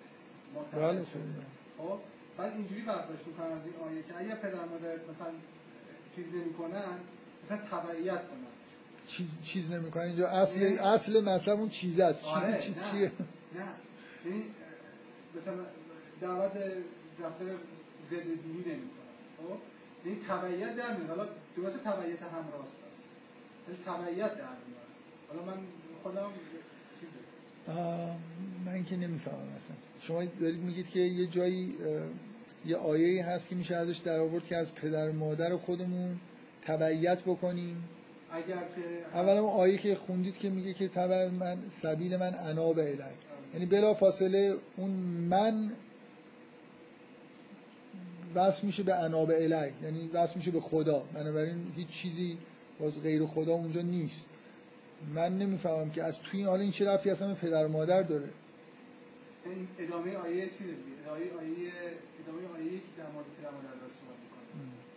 میگه که که فکر می‌کنم قصد اولش اینه که و- این جاهد جاهد که شرکت این جاهد که لتشرک بی ما لیس لک به ایجاب فلا. تطعهما ولا- و سبیل من خب این که یعنی سبیل اونا رو پیروی نکن یه کسی که به سوی من میاد و پیروی کن ربطی پس نتونستم خوب منتقل کنم. آخه من بالاخره- من خودم اعتقادم نه شما الان در موضع چی دیگه بر نگردید بگید اعتقاد من با شما یکی شما الان قرار شد که از طرف مخالفین صحبت بکنید. دارید دار- دارید زایهشون می‌کنید. یه استدلالی کردید که خیلی بد بود دیگه. یعنی من نفهمیدم چجور است. نه، قرار شد که از طرف من مخالفین من انابعلی رو متصل می‌کنم به والدین خب؟ میگن که والدین مثلا دو شرط داره یا اینکه جهت می‌کنم که تو بورزی یا اینکه این کار نمی‌کنه. خب؟ بعد اگر این جهاد نکردن که تو شرک بورزی ازشون تبعیت. یعنی اینجوری دارن. یعنی اون دو شرط می‌کنن بعد میگن تیکه دوم اینجوری می‌کنن. یعنی پدر مادر رو دو نوعن یا رسما می‌خوان تو مشرک باشی. یا انابع یا اون پدر مادران میشن مثلا مصداق من انابع من انابعلی و بعد تو باید ازشون تبعیت یعنی پس این تفسیر شگفت انگیز این از این آیه معنیش از نظر من این میشه که آدما دو دستن. یا جز اناب الی هن یا جز جاهدا که تشرک. شما آخه این واقعا اینجوریه. یعنی آدما به دو دسته تقسیم میشن. کسایی که مردم و دیگران رو به شرک دعوت می‌کنن احتمالا شرک هم به معنای شرک جلی دیگه یعنی به بت پرستی. اگر نه جزو اونایی هن که اناب الی هن بعد یعنی اگه پدر مادری مشرک باشن ولی دعوت به شرک نکنن بچهشونو اینا هم باید ازشون تبعیت بشه. آره احتمالاً. بعد اون اناب الی اینجا اصلا چیه؟ انابعلی همین. این اون چیزی که به نظر من حالا بعض موضوع مخالفی میگم اون چیزی که به نظر من نچسبه چسبوندن من انابعلی به چیزه. به اصلا به نظر من آدم. چیزی که نچسبه اینه که مرد کلا مت... نقیز جاهدا که تشرک ما, ما, لیس که بهی علم میشه من الی بعد من به نظرم اکثریت آدما بین این دوتا قرار می‌گیرن. سبیل کسی که اون مثلا نمونه کسانی که اناب الی پیامبران هستن. آیه داره میگه که از پدر مادرت اگه مشرکن و دعوت به شرک می‌کنن تبعیت نکن. از پیامبران تبعیت کن. کسانی که با همه قرآن سازگار و این تعبیرهای عجیب غریب آدمایی که خیلی دوست دارن. احتمالا آدمایی که خودشون از والدینشون خیلی تبعیت کردن و به سنت ها وفادار موندن بالاخره یه جایی میگردن یه آیه پیدا بکنن که این این نوع زندگی خودشونو. و همه قرآن به وضوح اینه دیگه. از کسی تبعیت تبعیت از کسی که به سمت خدا میره. یعنی من از پیغمبر تبعیت می‌کنم به فرمان خدا برای اینکه این آدم اهل حقه و به سمت خدا میره. یعنی این, چیزی اساس قرآن دیگه. من شریعت رو به عنوان شیوه پیامبرانه تبعیت می‌کنم برای اینکه می‌خوام از خداوند تبعیت بکنم اینا به عنوان مثلا مدیوم هایی که پیام خدا رو آوردن و در جهت خدا دارن پیش میرن. من کنم حتی شاهد برای این مثلا اینه که لغت سبیل هم توش داره. یعنی به تبعیت از این سبیل دعوت شدن. بله. سبیل من عربه من اصلا من استدلال به این که من یه جوری برگرده به والدین اینا اصلا از نظر چیز میگم از ادبیات عرب و اینا میگم اصلا این چیز شگفت انگیزی بگذاریم هر خوب شد یعنی من الان متوجه شدم که استدلال چیه حداقل. اگه بشه اسمش استدلال گذاشت. و ایشون بذارید من یه بار دیگه هم این سوال از من شد که من همش یه طوری صحبت می... یه نفر پرسید توی جلسه ای که شما یه جوری صحبت می‌کنید انگار بچه ها خوبن پدر مادر رو بدن. و همش مثلا حرف اینه که بچه ها از پدر مادرای خودشون پیروی نکنن در حالی که خیلی وقتا برعکسه. تو خیلی از جوامع پدر مادر ها خوبن بچه ها بدن. خب من فکر کنم دلیل اولا قبول دارید که قرآن هم بیشتر اینجوری برخورد می‌کنه. یعنی گمراهی ها از اجداد می‌رسه. از این پایین به اون بالا زیاد. خب مثل اینکه اینا اینا موجودات ضعیفتری هن. اینا هستن که تحت تاثیر اونا قرار می‌گیرن. شرک از بالا به پایین میاد نه از پایین به بالا. بنابراین خب طبیعیه که ما همش به فکر این باشیم که اینایی که هنوز فطرتشون سالمه یه بچه توی خانواده به دنیا میاد این آسیب پذیره. ما باید به فکر اینا باشیم دیگه. پدر مادر خیلی کمتر پیش میاد پدر مادر از بچه آسیب بپذیرن. کما اینکه اینم ممکنه. ولی پدیده غالب که تو قرآن به نظر من خیلی پررنگه اینه که سنت های اجدادیه که از بالا به پایین منتقل میشه و مردم رو دچار گمراهی می‌کنه. ایشون از یه دیدگاه دیگه ای اینجا این سوال مطرح میگن اصلا کلا این مسئله دیگه اینه که ما به عنوان پدر مادر چیکار باید بکنیم؟ این کمتر ما به عنوان فرزند همش حرف اینه که خب از هر پدر مادر اگه حرف ناحق زدن پیروی نکنیم و این حرفا ولی در نقش پدر مادر چیکار باید بکنیم؟ ما در نقش پدر و مادر باید خوب کارهای خوب بکنیم دیگه. من نمی‌دونم یعنی من فکر می‌کنم ایده چیزی ایشون اینه که پدر و مادر چقدر مثلا آموزش دینی بدن. بعد بچه تو این موضع قرار بگیره که حالا داره حرفای همه چیزی که پدر مادرش گفته رو گوش میده یا نه بچه رو خود آزاد بذاریم. من که خب یه خورده اعتقادم به اینه که خیلی نباید آموزش دینی غلیظ باشه. شما باید راه باید آدم نه فقط آموزش دینی ها هر نوع آموزشی. باید به طرف اجازه اینو بدید که خودش درک بکنه یه چیزایی رو. من یه مثال خیلی خوبش به نظرم تو قرآن حضرت یوسفه و اون خطبه ای که تو زندان می‌خونه که به نظر میاد که خطبه از خودشه. در عین حال اولش میگه من تبعیت از آبای خودم کردم. یعنی اونا حرفای حق می‌زدن منم خب تبعیت از حق کرده. ولی نشانه اینکه تابع محض نیست بلکه حق رو تشخیص میده اینی که خودش اصلا خداوند از قول یوسف یه استدلال ظریف و زیبایی در مورد توحید و شرک مثلا نقل می‌کنه که از خودشه. که از عمیق‌ترین چیزهایی که تو قرآن درباره شرک و توحید گفته میشه تو همون خطبه حضرت یوسفه. یعنی آدم پدر مادر واقعا وظیفهشون اینه که با تمام وجود سعی بکنن بچه هاشون ازشون بگذرن و بالاتر برن. نه اینکه اونا رو مثل خودشون بکنن. یه اصولی رو آدم آموزش میده و یه محیط خوبی رو فراهم می‌کنه برای اینکه بچه ها توش رشد بکنن و بعد دیگه بالاخره فکر می‌کنم بچه ها خودشونن که باید راه خودشون رو پیدا بکنن. خیلی غالب ریزی کردن و اینا به نظر من تو هیچ زمینه ای نه علمی نه مذهبی خیلی درست نیست. من یه بار فکر کنم تو این کلاس ها به این نکته اشاره کردم که خیلی من سنم کم بود موقعی که انقلاب شد. توی همون یکی دو سال اول برام خیلی تعجب بود که اکثر اکثر بگم شد خیلی از بنیانگذارای سازمان کمونیستی تو ایران بچه های آخونده هستن. یا آدمای فعال مذهبی. من اسم نمی‌برم ولی اگه تحقیق بکنید می‌بینید که اینجوری بوده.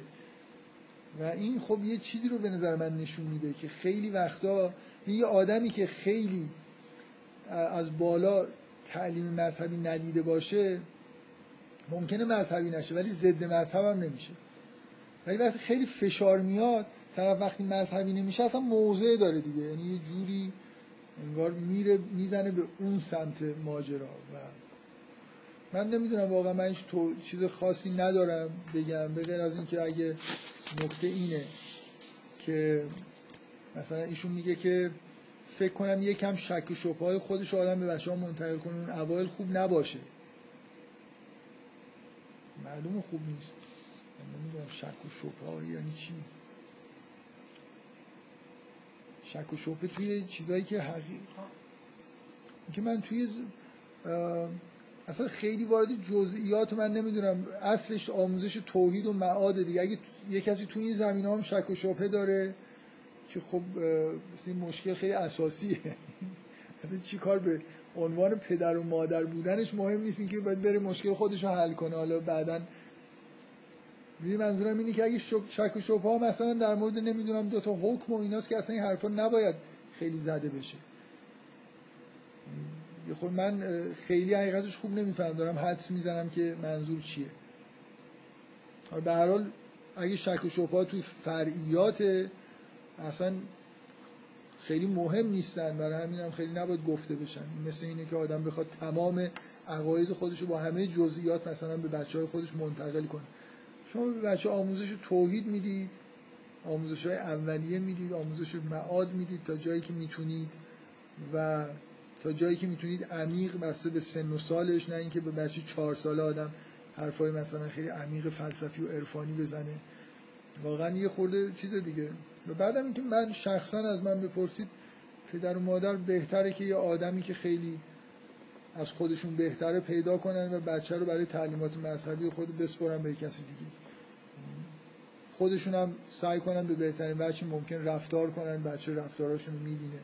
یعنی خیلی پدر و مادر دغدغه اینو نداشته باشن که حالا توی سن چهار سالگی من چی کار باید بکنم؟ توی سن هفت سالگی.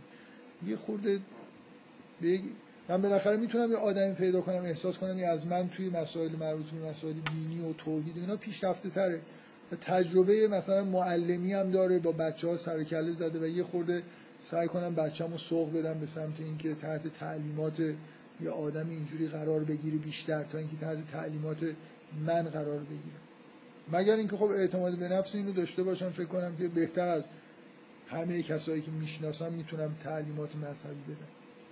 حالا اگه اون آدم نمی‌دونم یه چیزایی میگه ما در شک و شبه هم داریم در کلیات که نیست احتمالا در جزئیات. نمی‌دونم من یه خورده فکر می‌کنم که حالا این چیزایی که گفتم امیدوارم مشکل رو حل بکنیم.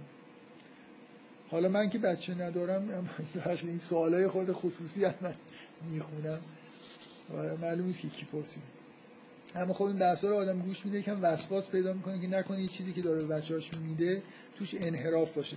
ایشون حسش اینه که چون خیلی تو این جلسات من تاکید کردم و هی میگم که قرآنم رو این تاکید می‌کنه که اصلا این منشأ انحرافات والدین و اجدادن خب آدم دچار وسواس میشه. خب خوبه این وسواس خوبی آدم خورده بترسه از اینکه چیزا. یعنی همون چیزایی که مطمئن کلیات رو یاد بده خیلی وارد جزئیات نشه بذارید بچه های راه خودشون رو پیدا می‌کنن. من واقعا این حس رو دارم که یه بار توی جلسه خصوصی مطمئنم که این مثال دادم. یادم نیست که هیچ وقت تو کلاسم گفتم که یکی از تجربه های آدم به معنای واقعی کلمه تو بچگیش مثلا. یه تجربه پیش میاد که خیلی رو خود رو آدم اثر می‌ذاره. من یه تجربه جالبی با در امر باغبانی در دوران طفولیت برام حاصل شد که خیلی رو من تاثیر گذاشت. هنوزم واقعا می‌خوام مثال بزنم.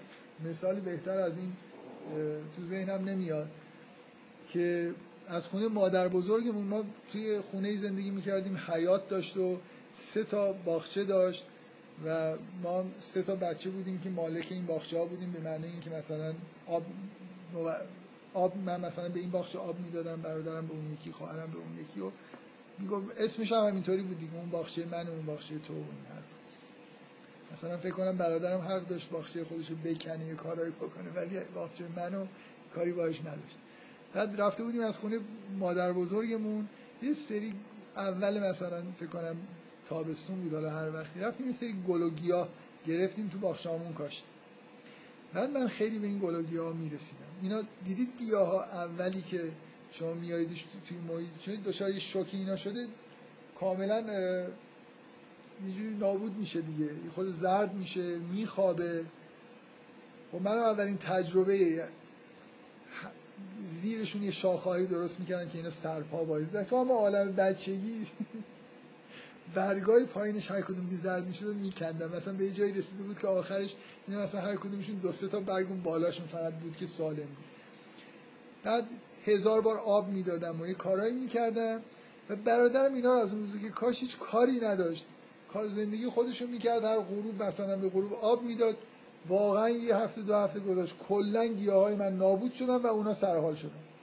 زندگی خود من, من این خیلی برای من فکر می‌کنم تجربه شخصی خوب بود که خیلی نباید با چیزا ور رفت. با چیزای ت... با این بچه ها ایمان داشته باشید که اینا در درونشون یه فطرتی هست که اگه منحرفشون نکنید زیاد اینا راه خودشون رو پیدا می‌کنن.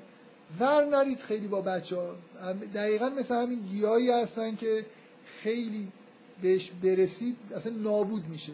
و آخرش میره کمونیست میشه. باور کنید. یه خود بچه ها رو آزاد بذارید و اعتقاد بابا خدا دارن. یعنی خدا هدایتشون می‌کنه. شما یکی از چیزای زندگیشون هستی. فکر نکنید که حالا خیلی مسئولیت تمام اعمال بچه هاتون گردن شماست. باید نمی‌دونم چی کار بکنید. از صبح تا شب برید مثلا مطالعه بکنید که من الان سن سه سال و هفت ماه چی باید بهش بگم؟ یا چه غذایی باید بهش بدم؟ یه خود ولشون کنید بذارید زندگیشون رو بکنن. خوش نشن. حالا اگه خیلی سر حال نیستن خشکشون نکنید. من حالا حسی که از این سوال گرفتم اینه که اتفاقا اگه دچار وسواس شدید که منحرف نکنید بچه ها رو راش همینه که توی حد کلیاتی یا آموزشایی بدید رفت خودتون رفتاراتون خوب باشه زندگی خوبی داشته باشید و بذارید بچه ها جزئیات و اینا رو خودشون انشاءالله تشخیص میدن. اگرم به یه چیزایی که شما اعتقاد دارید اعتقاد پیدا نکردن در جزئیات مثلا به فرقه دیگه گرایش پیدا کردن اشکال نداره. خیلی نگران نباشه احتمالا جفت فرقه باطله. خیلی فرق نمی‌کنه حالا تو کدوم فرقه ببخشید من خود این سوال به شوخی و خنده کشید. سوال جدی مثلا سوال جدی بود ولی یه ذره خب باز یه سوال دیگه است که آها. این باز یه سوالی نسبتا مفصله. من فکر می‌کنم که خوبه در موردش اینجا بحث کنیم. با فرض اینکه قراره یه خورده در مورد ادامه جلسات هم وقت بمونه صحبت کنیم. گفتن که اصلا گو این قسمت جالبه که میگن چون نمی‌دونم بعدا دوباره جلساتی تشکیل می‌دید یا نه. گفتم قبل از این جلسه جبرانی ایمیل بزنم این سوالا رو بپرسم. یعنی مثل اینکه می‌دونن من که تو جلسه نباشه جواب نمیدم خواسته یعنی یه جوری اصلا چیزی اینه که تو این جلسه جوابش داده بشه. خب در مورد احکام میگن که در مورد احکام به نظرم وقتی صحبت می‌کنید خیلی واضح نیست که احکام باید برای انسانهای ایدئال بیان شده باشه یا برای جامعه.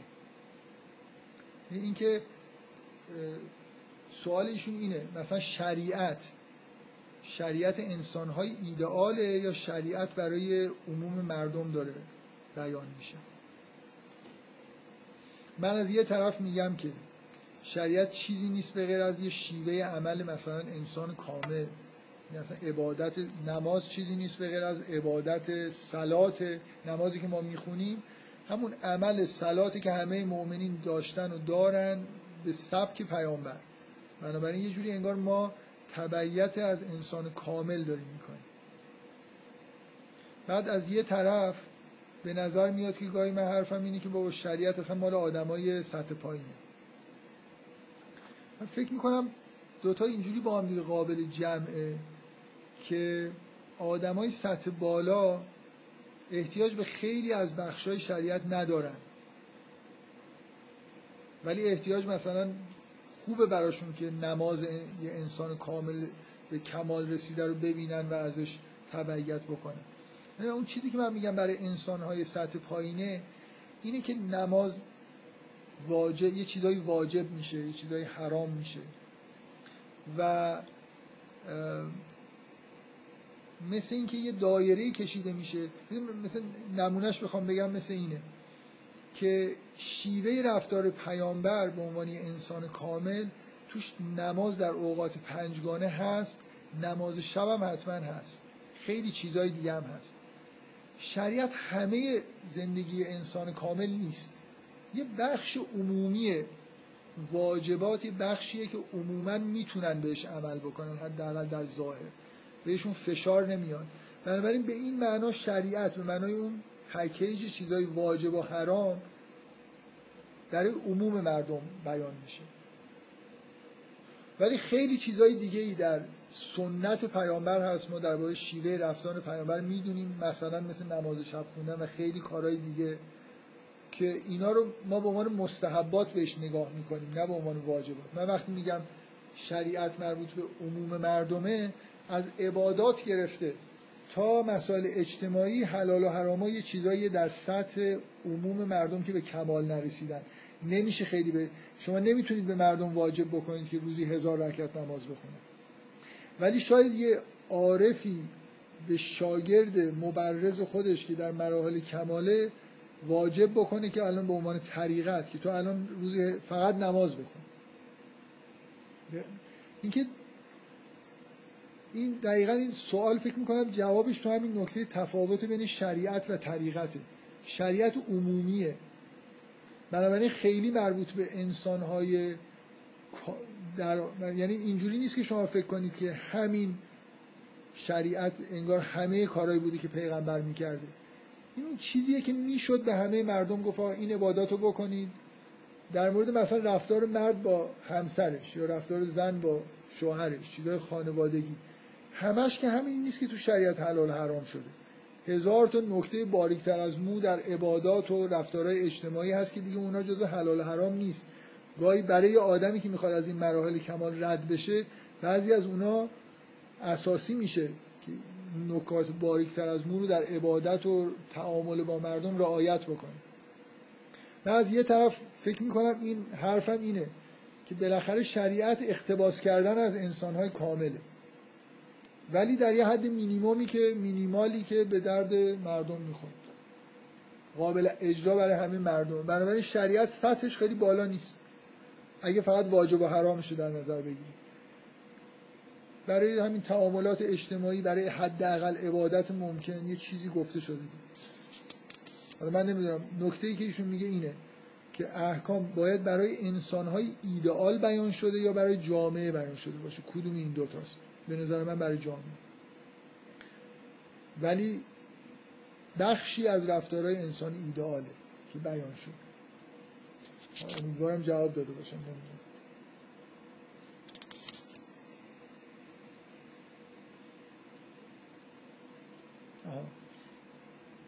بعد می‌خواید نه همشو بخونم یا نه؟ ولی چون خوردی طولانیه.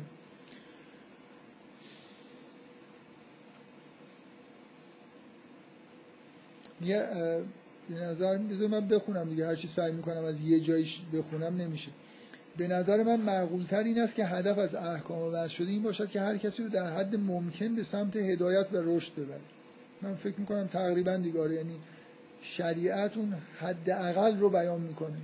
مردم رو میندازه تو مسیر رشد. بعد خب کارهایی بهش اضافه می‌کنن. یا همون کارا رو با مرتب با کیفیت های مثلا عبادات رو با کیفیت های بهتر انجام میدن. این چیزی که در شریعت مثلا واجب میشه همین صورت نمازه که واجب. نمیگن که اگه حضور قلب نداشته باشی باطل میشه. ولی اگه می‌خواد کسی به رشد و کمال برسه اینه که مدام اگه اعمالش رو زیاد نمی‌کنه نماز شب نمی‌خونه به مستحبات عمل نمی‌کنه یه چیزی در حال رشدی باید در شریعتش وجود داشته باشه. نمازش روز به روز بهتر بشه روز گرفتنش معنی دارتر بشه. پس میگه به نظر من معقول معقولتر این هست که هدف از احکام شده این باشه که هر کسی در حد ممکن به سمت هدایت و رشد ببره. خب همینطور هست دیگه شریعت برای اینه که به رشد برسه. ولی گاهی اینطور به نظر می‌رسه که دیدگاه شما اینه که برای رشد انسان های ایدال بهینه سازی میشه و بعد رشد بقیه در نظر گرفته میشه. نمی‌دونم از کجای دیدگاه من اینجوری به نظر می‌رسه.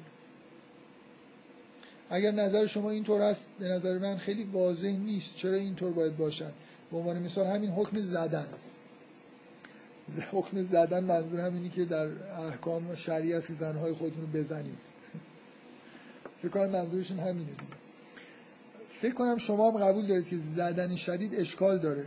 حالا وقتی می‌بینیم که در جوامع اسلامی به عنوان مثال ترکیه اینقدر میزان خشونت بدنی نسبت به زنان بالاست به نظرم جای سوال هست که چرا در این حکم تاکید بیشتری روی محدودیت های زدن نشد. من نمی‌دونم یه نفر شرح بده که سوال چیه من از اون شرح تبعیت کنم جواب بدم. خیلی برام واضح نیست.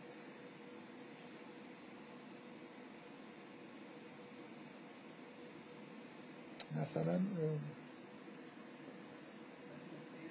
بفرمایید.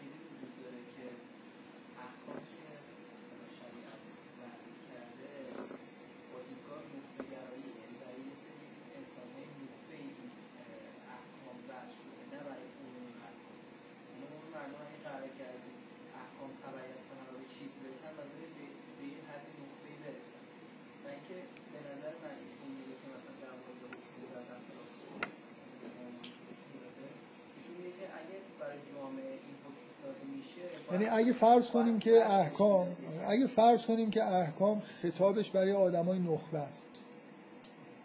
خب؟ ایشون آخه ایشون مخالف این حرفه. ببین ایشون میگه که به نظر میسید دیدگاه شما اینه که برای رشد انسان های ایدئال بهینه سازی میشه. احکام.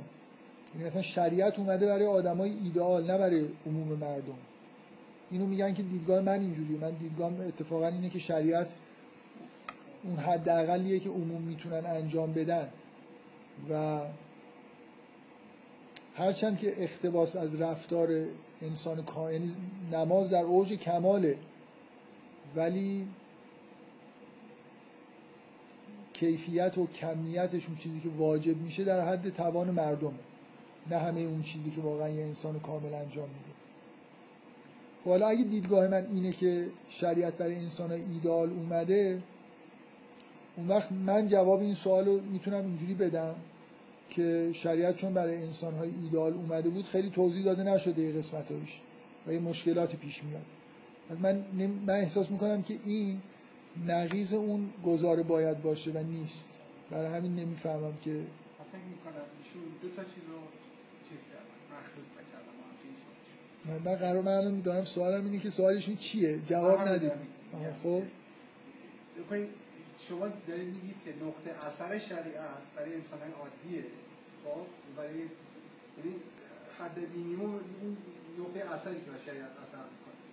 ایشون نقطه اثر رو مطرح می‌کنه بعد از این طرف میگه به اون درک احکام شریعت اینکه مثلا کی باید بگه احکام شریعت چه شکلی باید اجرا این رو هم یه جزء حوزه مردم عادی بعد این اتفاق پیش میاد که مثلا اگه یه نفر بره قرآن بخونه خب بعد خودش بشینه درک بکنه احکام شریعت چیه؟ بعد میگه که چرا اصلا توضیح و توضیح مکفی نیست. یعنی توضیح برای آدم خبره داده شده توضیحی که به قرآن داده شده راجع به احکام شریعت. بعد چون توضیح راجع مثلا برای درک بعضی نکات بعد آدم خبره اینو بکنه و بفهمه ایشون فکر می‌کنن که احکام هم احتمالا مثلا مال آدم خبره است. خود نفس احکام نقطه اثرش هم. یعنی این من, من ایشون تصورشون اینه که نقطه اثر رو از درک احکام جدا نکرد. نه من می‌خوام ایشون الان تصورش اینه که احکام برای افراد ایدئال داره بیان میشه. تصور خودش. بله, بله. ایشون چون به هم هم واسطی که خب پس بنابراین سوال اگه اعتقادش این باشه پس جواب سوال خودش رو داره دیگه.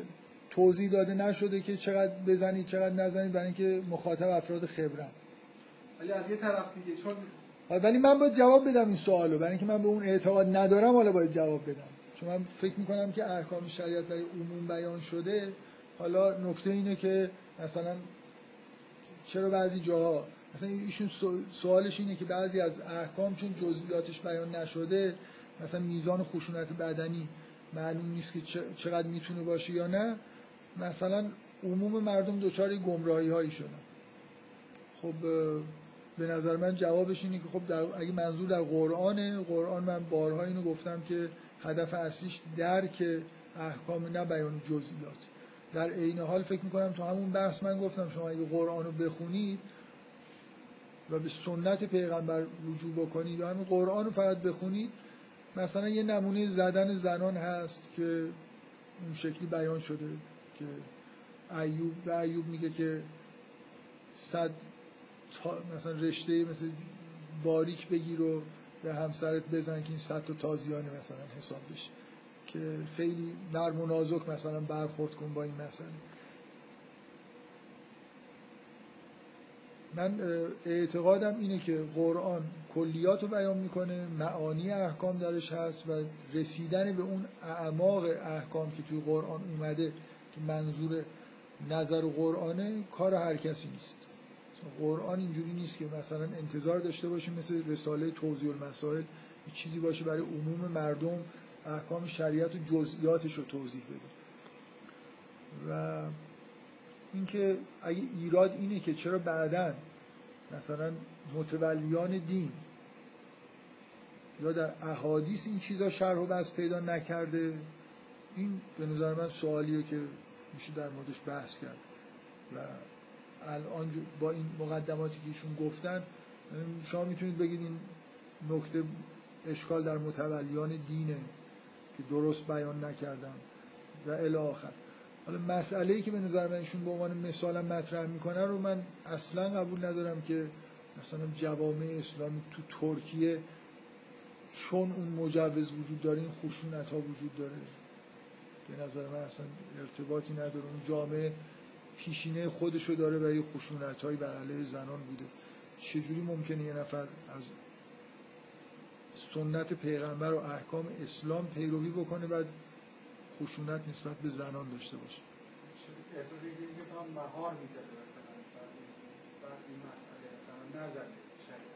آره این مثل خیلی چیزاست دیگه. مثل مثلا فرض کنید بردهداری رو باید حرام می‌کرده فلان چیزی باید این کارو می‌کرده. به نظر من مهار زده دیگه. همون اون آیه اتفاقا مهاره مگه الان تو ترکیه به اون آیه عمل می‌کنن؟ مثلا اول نمی‌دونم حرف می‌زنن بعد فلان می‌کنن بعد می‌زنن. مهار زده شده ولی خب اون طرف آدم افسار گسیخته ایه من نمی‌دونم چی کار باید کرده می‌شد. در قرآن مثلا چه عبارتی میومد مثلا می‌گفت که زنها رو محکم نزنید. طوری که طوری نزنید دردشون نمی‌دونم واقعا یه خود برای من جای سوال. فکر می‌کنم که احکام شریعت در طول و تفصیلش شاید یه جایی نقایصی وجود داره. ولی اصلا این پدیده خشونت بر علیه زنان مثال خوبی نیست. ایشون می‌تونست به نظر من مثال بهتر انتخاب کنه که حالا حداقل اون چیزی که می‌خواد بهتر بیان بکنه. بذارید من نکته اصلی ایشون اینه که احکام برای آدمای ایدال بیان شده یا برای جامعه؟ به نظر من احکام شریعت حداقل چیزی که همه می‌تونن انجام بدن. یعنی اگه مثلا یه ابراهیم توی دنیا بود و یه اسماعیل و شریعتی ابراهیم برای اسماعیل می آورد خیلی خیلی فراتر از اینی بود که الان شما می‌بینید.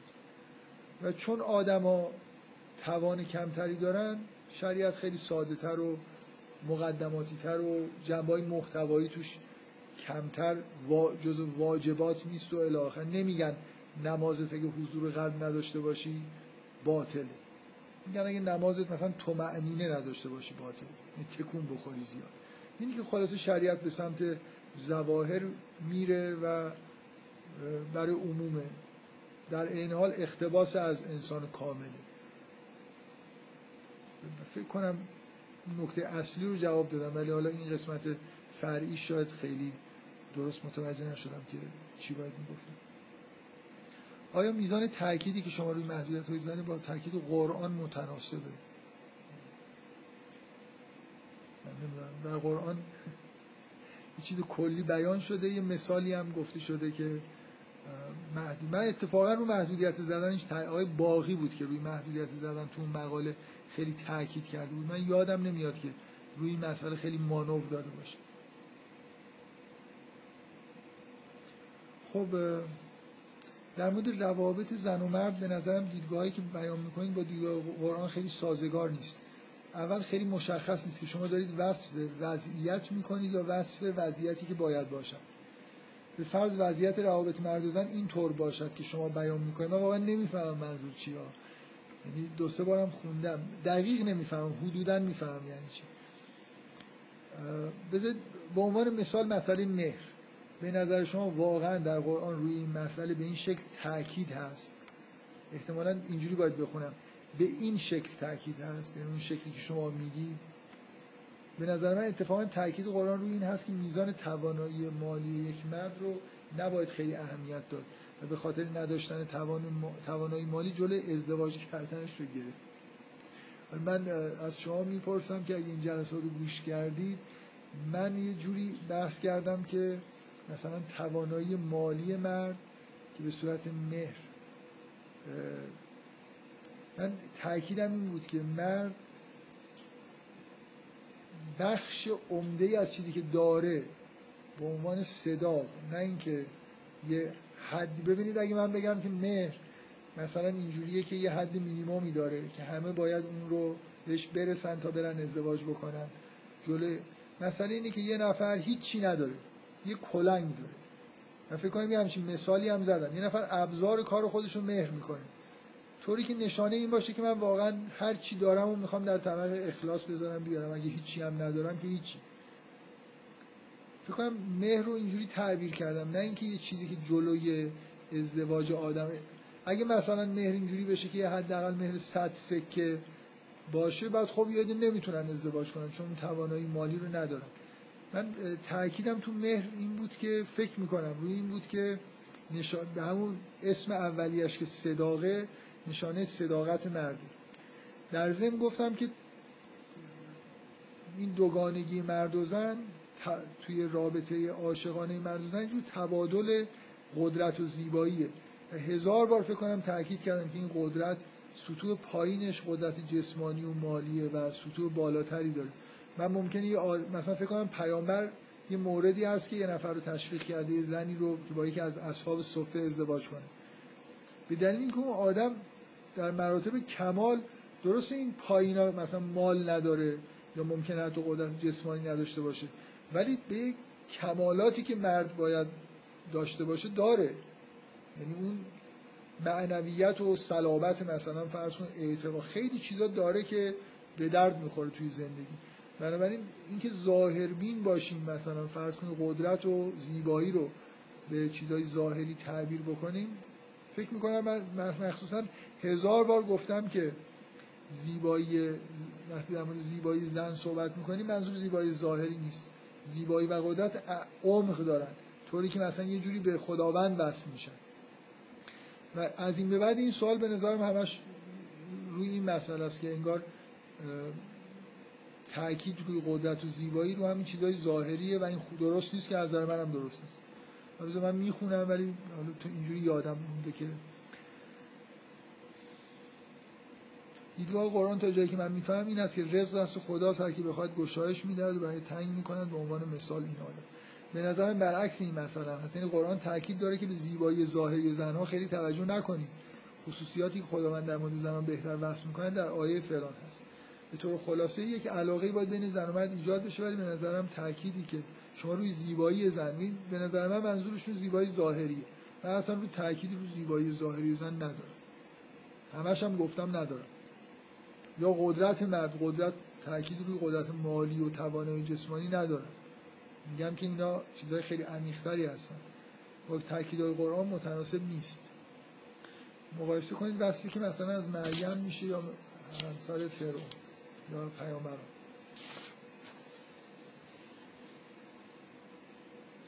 نمی‌دونم من بقیهش هم همینطوری مثلا میگن داوود و سلیمان قدرت به اون معنای امروزی رو دارن توی قرآن ولی بقیه ندارن. به نظر من همه مردا پیامبران در اوج عظمت و قدرت هستن. داوود و سلیمان قدرت ظاهری دنیوی دارن. به نظر من توصیفاتی در مورد مردهایی که خودمان تکلیف من به نظر ایشون قدرت و زیبایی اونقدر توی ذهنشون با همین زیبایی به معنای ظاهری و قدرت به معنای مالی و اینا گره خورده که من با اینکه هزار بار تاکید کردم که منظورم نیست ولی ایشون باز همونو شنیدن. من با فکر کنم هر وقت کلمه زیبایی رو در مورد زن به کار بردم این پرانتز رو باز کردم که منظور زیبایی ظاهری نیست. زیبایی چیز عمیقی و به خیلی جاها می‌رسه. خب بذارید من چون آخر جلسه است. در مورد تعطیلی شایعه تعطیلی کلاس ها و اینجور چیزا یه صحبت بکنم که حالا من یه ایمیلی به شوخی زدم گفتم که اصلا کلاس ها تعطیل نشد و این حرفا. من هیچ وقت تو ذهنم کلاس ها کلاس های کیولیس تعریف تعطیل نشد. اون روانکاویه یه جوری ممکنه به جایی رسیده باشه حس تعطیلی داشته باشم. ولی اون جلسات رو من نکاتی که در موردش دارم و حالا می‌خوام خیلی مختصر بگم که اولا به شدت من حسم این بوده و هست که جلسات حرفای من خیلی بیدقتن. برای همینم ابهامایی به وجود میاد. آدم وقتی سخنرانی می‌کنه اونم بدون نوشته و بدون اینکه خیلی حالا قبلش به عنوان سخنرانی روش کار کرده باشه به هر این مشکل پیش میاد دیگه. من خیلی وقت مراجعه می‌کنم. خودم این چیزهایی که گفتم و گوش میدم. اکثرا جاهایی که چیزای پیاده سازی شده می‌خونم احساس رضایت نمی‌کنم. مدت هاست که من توی ذهنم هست که از یه طرف تمایل به انتشار ندارم. برای اینکه فکر نمی کنم خیلی مفید باشه برای عموم که حالا این چیزا خیلی منتشر بشه. ولی از سال گذشته به تدریج این احساس در من قوت گرفت که وقت اساسی بذارم و اینا رو حداقل پیاده سازیاشو اصلاح کنم یه نظم بهتری بهش بدم برای کسایی که می‌خوان بخونن. و یه جور این بیدقتی ها و در هم بودن بعد خیلی از جلسات با یه نکته شروع میشه که یادم رفته تو جلسه قبل بگم. می‌دونی یه بینظمی توی جلسات هست که مربوط به همین حالت سخنرانی و فل بداهه بودن صحبت هاست. و من این خود نگران اینم که حالا بعد از این همه مدت آدما مثلا وسطاشو گوش میدن چی می‌فهمن؟ می‌دونید یه خورده به نظرم یه انبوهی از مطالب هست که یه خورده حالت پراکنده و بیدقت داره. شاید اگه یه نفر با دقت همشو از اول شروع کنه به گوش دادن خیلی دچار شک و شبه و فهم غلط نشه ولی واقعا خودم یه سری از متنای مثلا جلسه نمی‌دونم 68 رو می‌خونم. فکر می‌کنم اگه یه نفر اینو بخونه چی می‌فهمه از این چیزایی که اینجا نوشته شده؟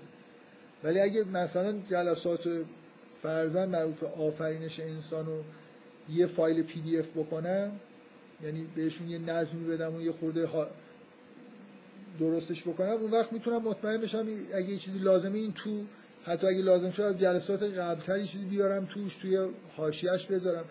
این کاریه که یه مقدار به نظر اومد به عنوان کار سبک بیام از سوره بقره شروع بکنم مثلا از این تک سوره ها. اینا رو بهشون یه نظمی بدم و یه خورده سر و صورتی بدم. چون فکر می‌کنم این متنای اولیه پیاده سازی شدن ازشون وجود داره. و یه یکی دو بار سعی کردم این کارو بکنم دیدم خیلی وقت می‌گیره. بعد به ذهنم رسید که این یه فعالیتی باشه که جلسات که شروع شد اعلام بکنم که دوست دارم یه همچین کاری انجام بدم. و مثلا یه گروه های مثلا دو سه نفره تشکیل بشن. مثلا فرض کنید یه عده برای سوره بقره. دو نفر برای سوره بقره. دو نفر علاقه دارن برای سوره فلان سوره. بیان کمک بکنن که اینا رو یه سر و سامونی بهشون بدن. بعد نکته ای که حالا ممکنه خنده دار به نظر برسه اینه که از 6 ماه 9 ماه قبل همش قراره که ما از این ساختمون بریم. اون ساختمون فرمانیه و اونجا من یه اتاق مستقل داشته باشم. و هی چون قرار بود هفته دیگه بریم دو هفته من فکر کردم که اونجا که بریم من مثلا این جلسات شروع می‌کنم این فعالیت هم شروع میشه. بعد همینجوری یه سال گذشت و این اتفاق نیفتاد و هیچ وقت هم قرار نبوده که نیفته. یعنی الان هم ممکنه هفته بعد این اتفاق بیفته. حال یه مقدارش واقعا این کش اومدن این که جلسات تعطیل شد اینی که مثل اینکه به امید واهی که هی داره یه چیزی میشه و من اتاق مستقل دارم می‌تونم راحت بگم. من اگه قراره روی متنی کار بکنیم فکر می‌کنم با اون آدمایی که روش دارن کار می‌کنن باید جلسه داشته باشن. جدای اون جلساتی که اونجا تشکیل میشه. و این فعالیتی که من تو ذهنم هست مشتاقتر به این فعالیتم تا اینکه موضوع جدید شروع کنم در موردش صحبت بکنم. و در این حال به چیزی که اشتیاق داشتم و دارم اینه که این بحثای تکسوره ها رو ادامه بدم. بیشتر از همه. فکر می‌کنم این کار می‌کنم. حالا از یه موقعی بالاخره یه جلساتی می‌ذاریم اون کار رو ادامه میدیم. ولی واجبتر این می‌دونم که یه چیزایی که گفته شده رو که خیلی به نظر من الان یکی از آقایون که اینجا تشریف دارن سعی کردن این موقعی با یه چند نفری بحثای مربوط خانواده رو سر و سامون بدن. آخرش فکر می‌کنم به جایی نرسید. منم خیلی گفتم که هر جوری کمک بخواید منم می‌کنم. یعنی هر وقت می‌خواید بیاید مثلا متن به جایی رسید بفرستید ولی فیدبکی دریافت نکردم. به نظرم اومد رفتن توی همون ابهامات و یه جوری کار به سرانجام نرسید. حالا نمی‌دونم هنوز اون مسئله به کجا رسیده. ولی بالاخره من یه همچین چیزی تو ذهنم هست که برای من اولویت داره که این کار رو انجام بدم و در این حال اون بحث های مربوط به تکسوره ها هم ادامه بعد یه نکته دیگه ای که مد نظرم هست اینه که کلا با تعطیل کردن جلسات دانشگاه تهران یه فرصتی برای من باز شده که میل دارم ازش استفاده بکنم این بحث های جدیدی شروع بکنم که اگه بخوام توصیفش بکنم اینه که میل ندارم خیلی درون دینی باشه. میل دارم بحث های دینی باشه ولی با یعنی بحث در مورد قرآن ما داریم در مورد فرض می‌کنیم همه آدمایی که این جلسات رو گوش میدن یه جوری به اساس اینکه مثلا قرآن کتاب آسمانی احتمالا اعتقاد دارن حالا می‌خوان فهم بهتری پیدا بکنن آشنایی بیشتری پیدا بکنن. من در مورد اینکه قرآن مثلا معجزه است نبوت معاد توحید بحثای بروندینی معمولا تو این جلسات چیزی نگفتم به غیر از اینکه مثلا اشاره کرده باشم که اینجا این آیاتی همچین استدلالی درباره معاد توش وجود داره. که اونم باز واقعا در جهت اینه که اون بهتر بفهمیم دیگه نه اینکه تاکیدم روی این باشه که استدلالی برای معاد توی کلاس بیان کرده باشم می‌خوام یه تقریری مثلا از یکی از نشانه های معاد در قرآن داشته باشه من حقیقتش به دلایل مشاهداتی که در اطراف خودم دارم حسم اینه که انرژی بیشتری بذارم. و بحثای برون دینی بکنم آدم مفیدتری تا اینکه وارد بحثای درون دینی بشم. کلا وارد بحثای فرقه ای که هیچ وقت نشدم. خیلی خیلی درون نرفتم. البته از نظر من بحثای فرقه ای از یه در دیگه آدم میاد بیرون. درون دینی حساب نمیشه. ولی کلا یه احساسی دارم که خیلی اوضاع مثلا جماعت های دانشجویی از نظر اعتقادات پایه دینی خرابه. و این بحثایی که من می‌کنم مثل اینی که حالا آدمایی که دایی حدی اوضاعشون خوبه به اینجا رسیدن که به قرآن مثلا اعتقاد دارن حالا دنبال مثل یه جوری ببخشید این حرف حرف درستی نیست ولی مثل اینکه دارم کارهای احساس می‌کنم دارم کارهای تزیینی انجام میدم. در حالی که یه عده از گرسنگی مثلا دارن میمیرن من دارم یه جوری مثلا یه بشقاب خیلی مرصعی آماده می‌کنم که کسایی که رسیدن به اینجا حالا غذایی برای خوردن دارن غذای خوشمزه تری بخورن. نمی‌دونم یه برخوردایی پیش اومده که من خیلی احساسم این شده که شاید یه جلساتی بذارم که ادامه این جلسات نباشه. یه جور درباره پایه های مثلا اعتقاد دینی. توش بحث بشه تا اینکه در مورد مسائل درون دینی به نظر من این جلسات کاملا درون دینی همونطوری که اون جلسات درون روانکاوی هم مثلا یه جوری خیلی به پایا از به روانکاوی از بیرون نگاه نمی‌کنیم. یه اصولیشو میگیم سعی می‌کنیم نشون بدیم که اینجوری میشه به کار برد. در حالی که خب می‌تونه یه بحثایی در دفاع از این باشه که روانکاوی درسته. من بیشتر شرح میدم که اینا چی گفتن و بعد میرم دنبال این که نشون بدم که کار برده حالا این احساس من در مورد ادامه جلسات. یعنی امیدوارم بتونم به زودی یه جلسات این شکلی رو شروع کنم. اون جلسات قبلی رو هم تکسوره ها رو مثلا ادامه بدیم ولی فعالیت اصلیش این بشه که یه خودی سر و سامونی به این نوشته ها بدیم. یعنی سعی کنیم هر مجموعه جلسه مثلا در مورد مسیحیت یه فایل پی دی اف بشه. دیگه اسمش هم جلسه نمی‌دونم.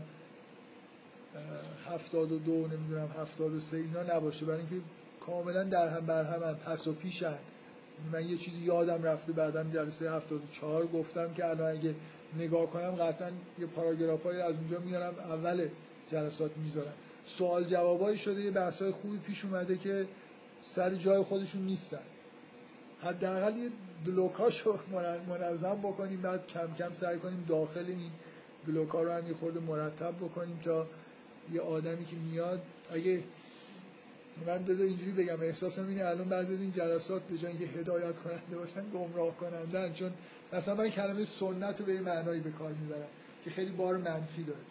در حالی که خب تو ذهن مردم اگه از اول گوش ندن که نمی‌فهمن من منظورم از سنت چیه. فکر می‌کنن کلا خب سنت این معنای مثبتی هم داره دیگه یه جوری مثلا سنت پیامبر. یعنی خیلی واژه ها رو من توی معنایی به کار می‌برم که معنی عرف عامش نیست. بعد فکر کنم اینقدر حجم جلسات زیاده الان من اینجوری باور نمی‌کنم که از اول بشینه همه رو به ترتیب گوش بده. فکر می‌کنم میرن گزینشی از وسطش یه چیزی گوش میدن. بعد واقعا خودم می‌خونم نمی‌فهمم اینا الان چی می‌فهمن. اگه اینایی که من دارم میگم نکنه اینو اینجوری بفهمن. نکنه اونو اونجوری تعبیر بکنم. بعد خودم دچار احساسی بعد این نتیجه چند بار مراجعه به فایل های پیاده سازی شده است که به شدت به نظر من مخشوش میاد و خیلی قابل استفاده نیست. برای این پیشنهادهای من برای یعنی ایده های من برای ادامه جلسات و واقعا این وقت تو ذهن من مطلقا جلسات تعطیل نشد. این خیلی طول کشید تشکیل جلسات. با عکس عملش این بود که چون احساس می‌کردم که نباید اینقدر طول می‌کشید که این ماه رمضان یه مقدار سعی کردم جبران کنم. حالا انشالله به زودی با یه همچین ایده هایی من یه بحثایی رو سعی می‌کنم شروع بکنم. ببخشید خود بیشتر از حد قانونی. البته فایل یک ساعت و 45 6 دقیقه شده. دو ساعت نیست. دیر شروع خب.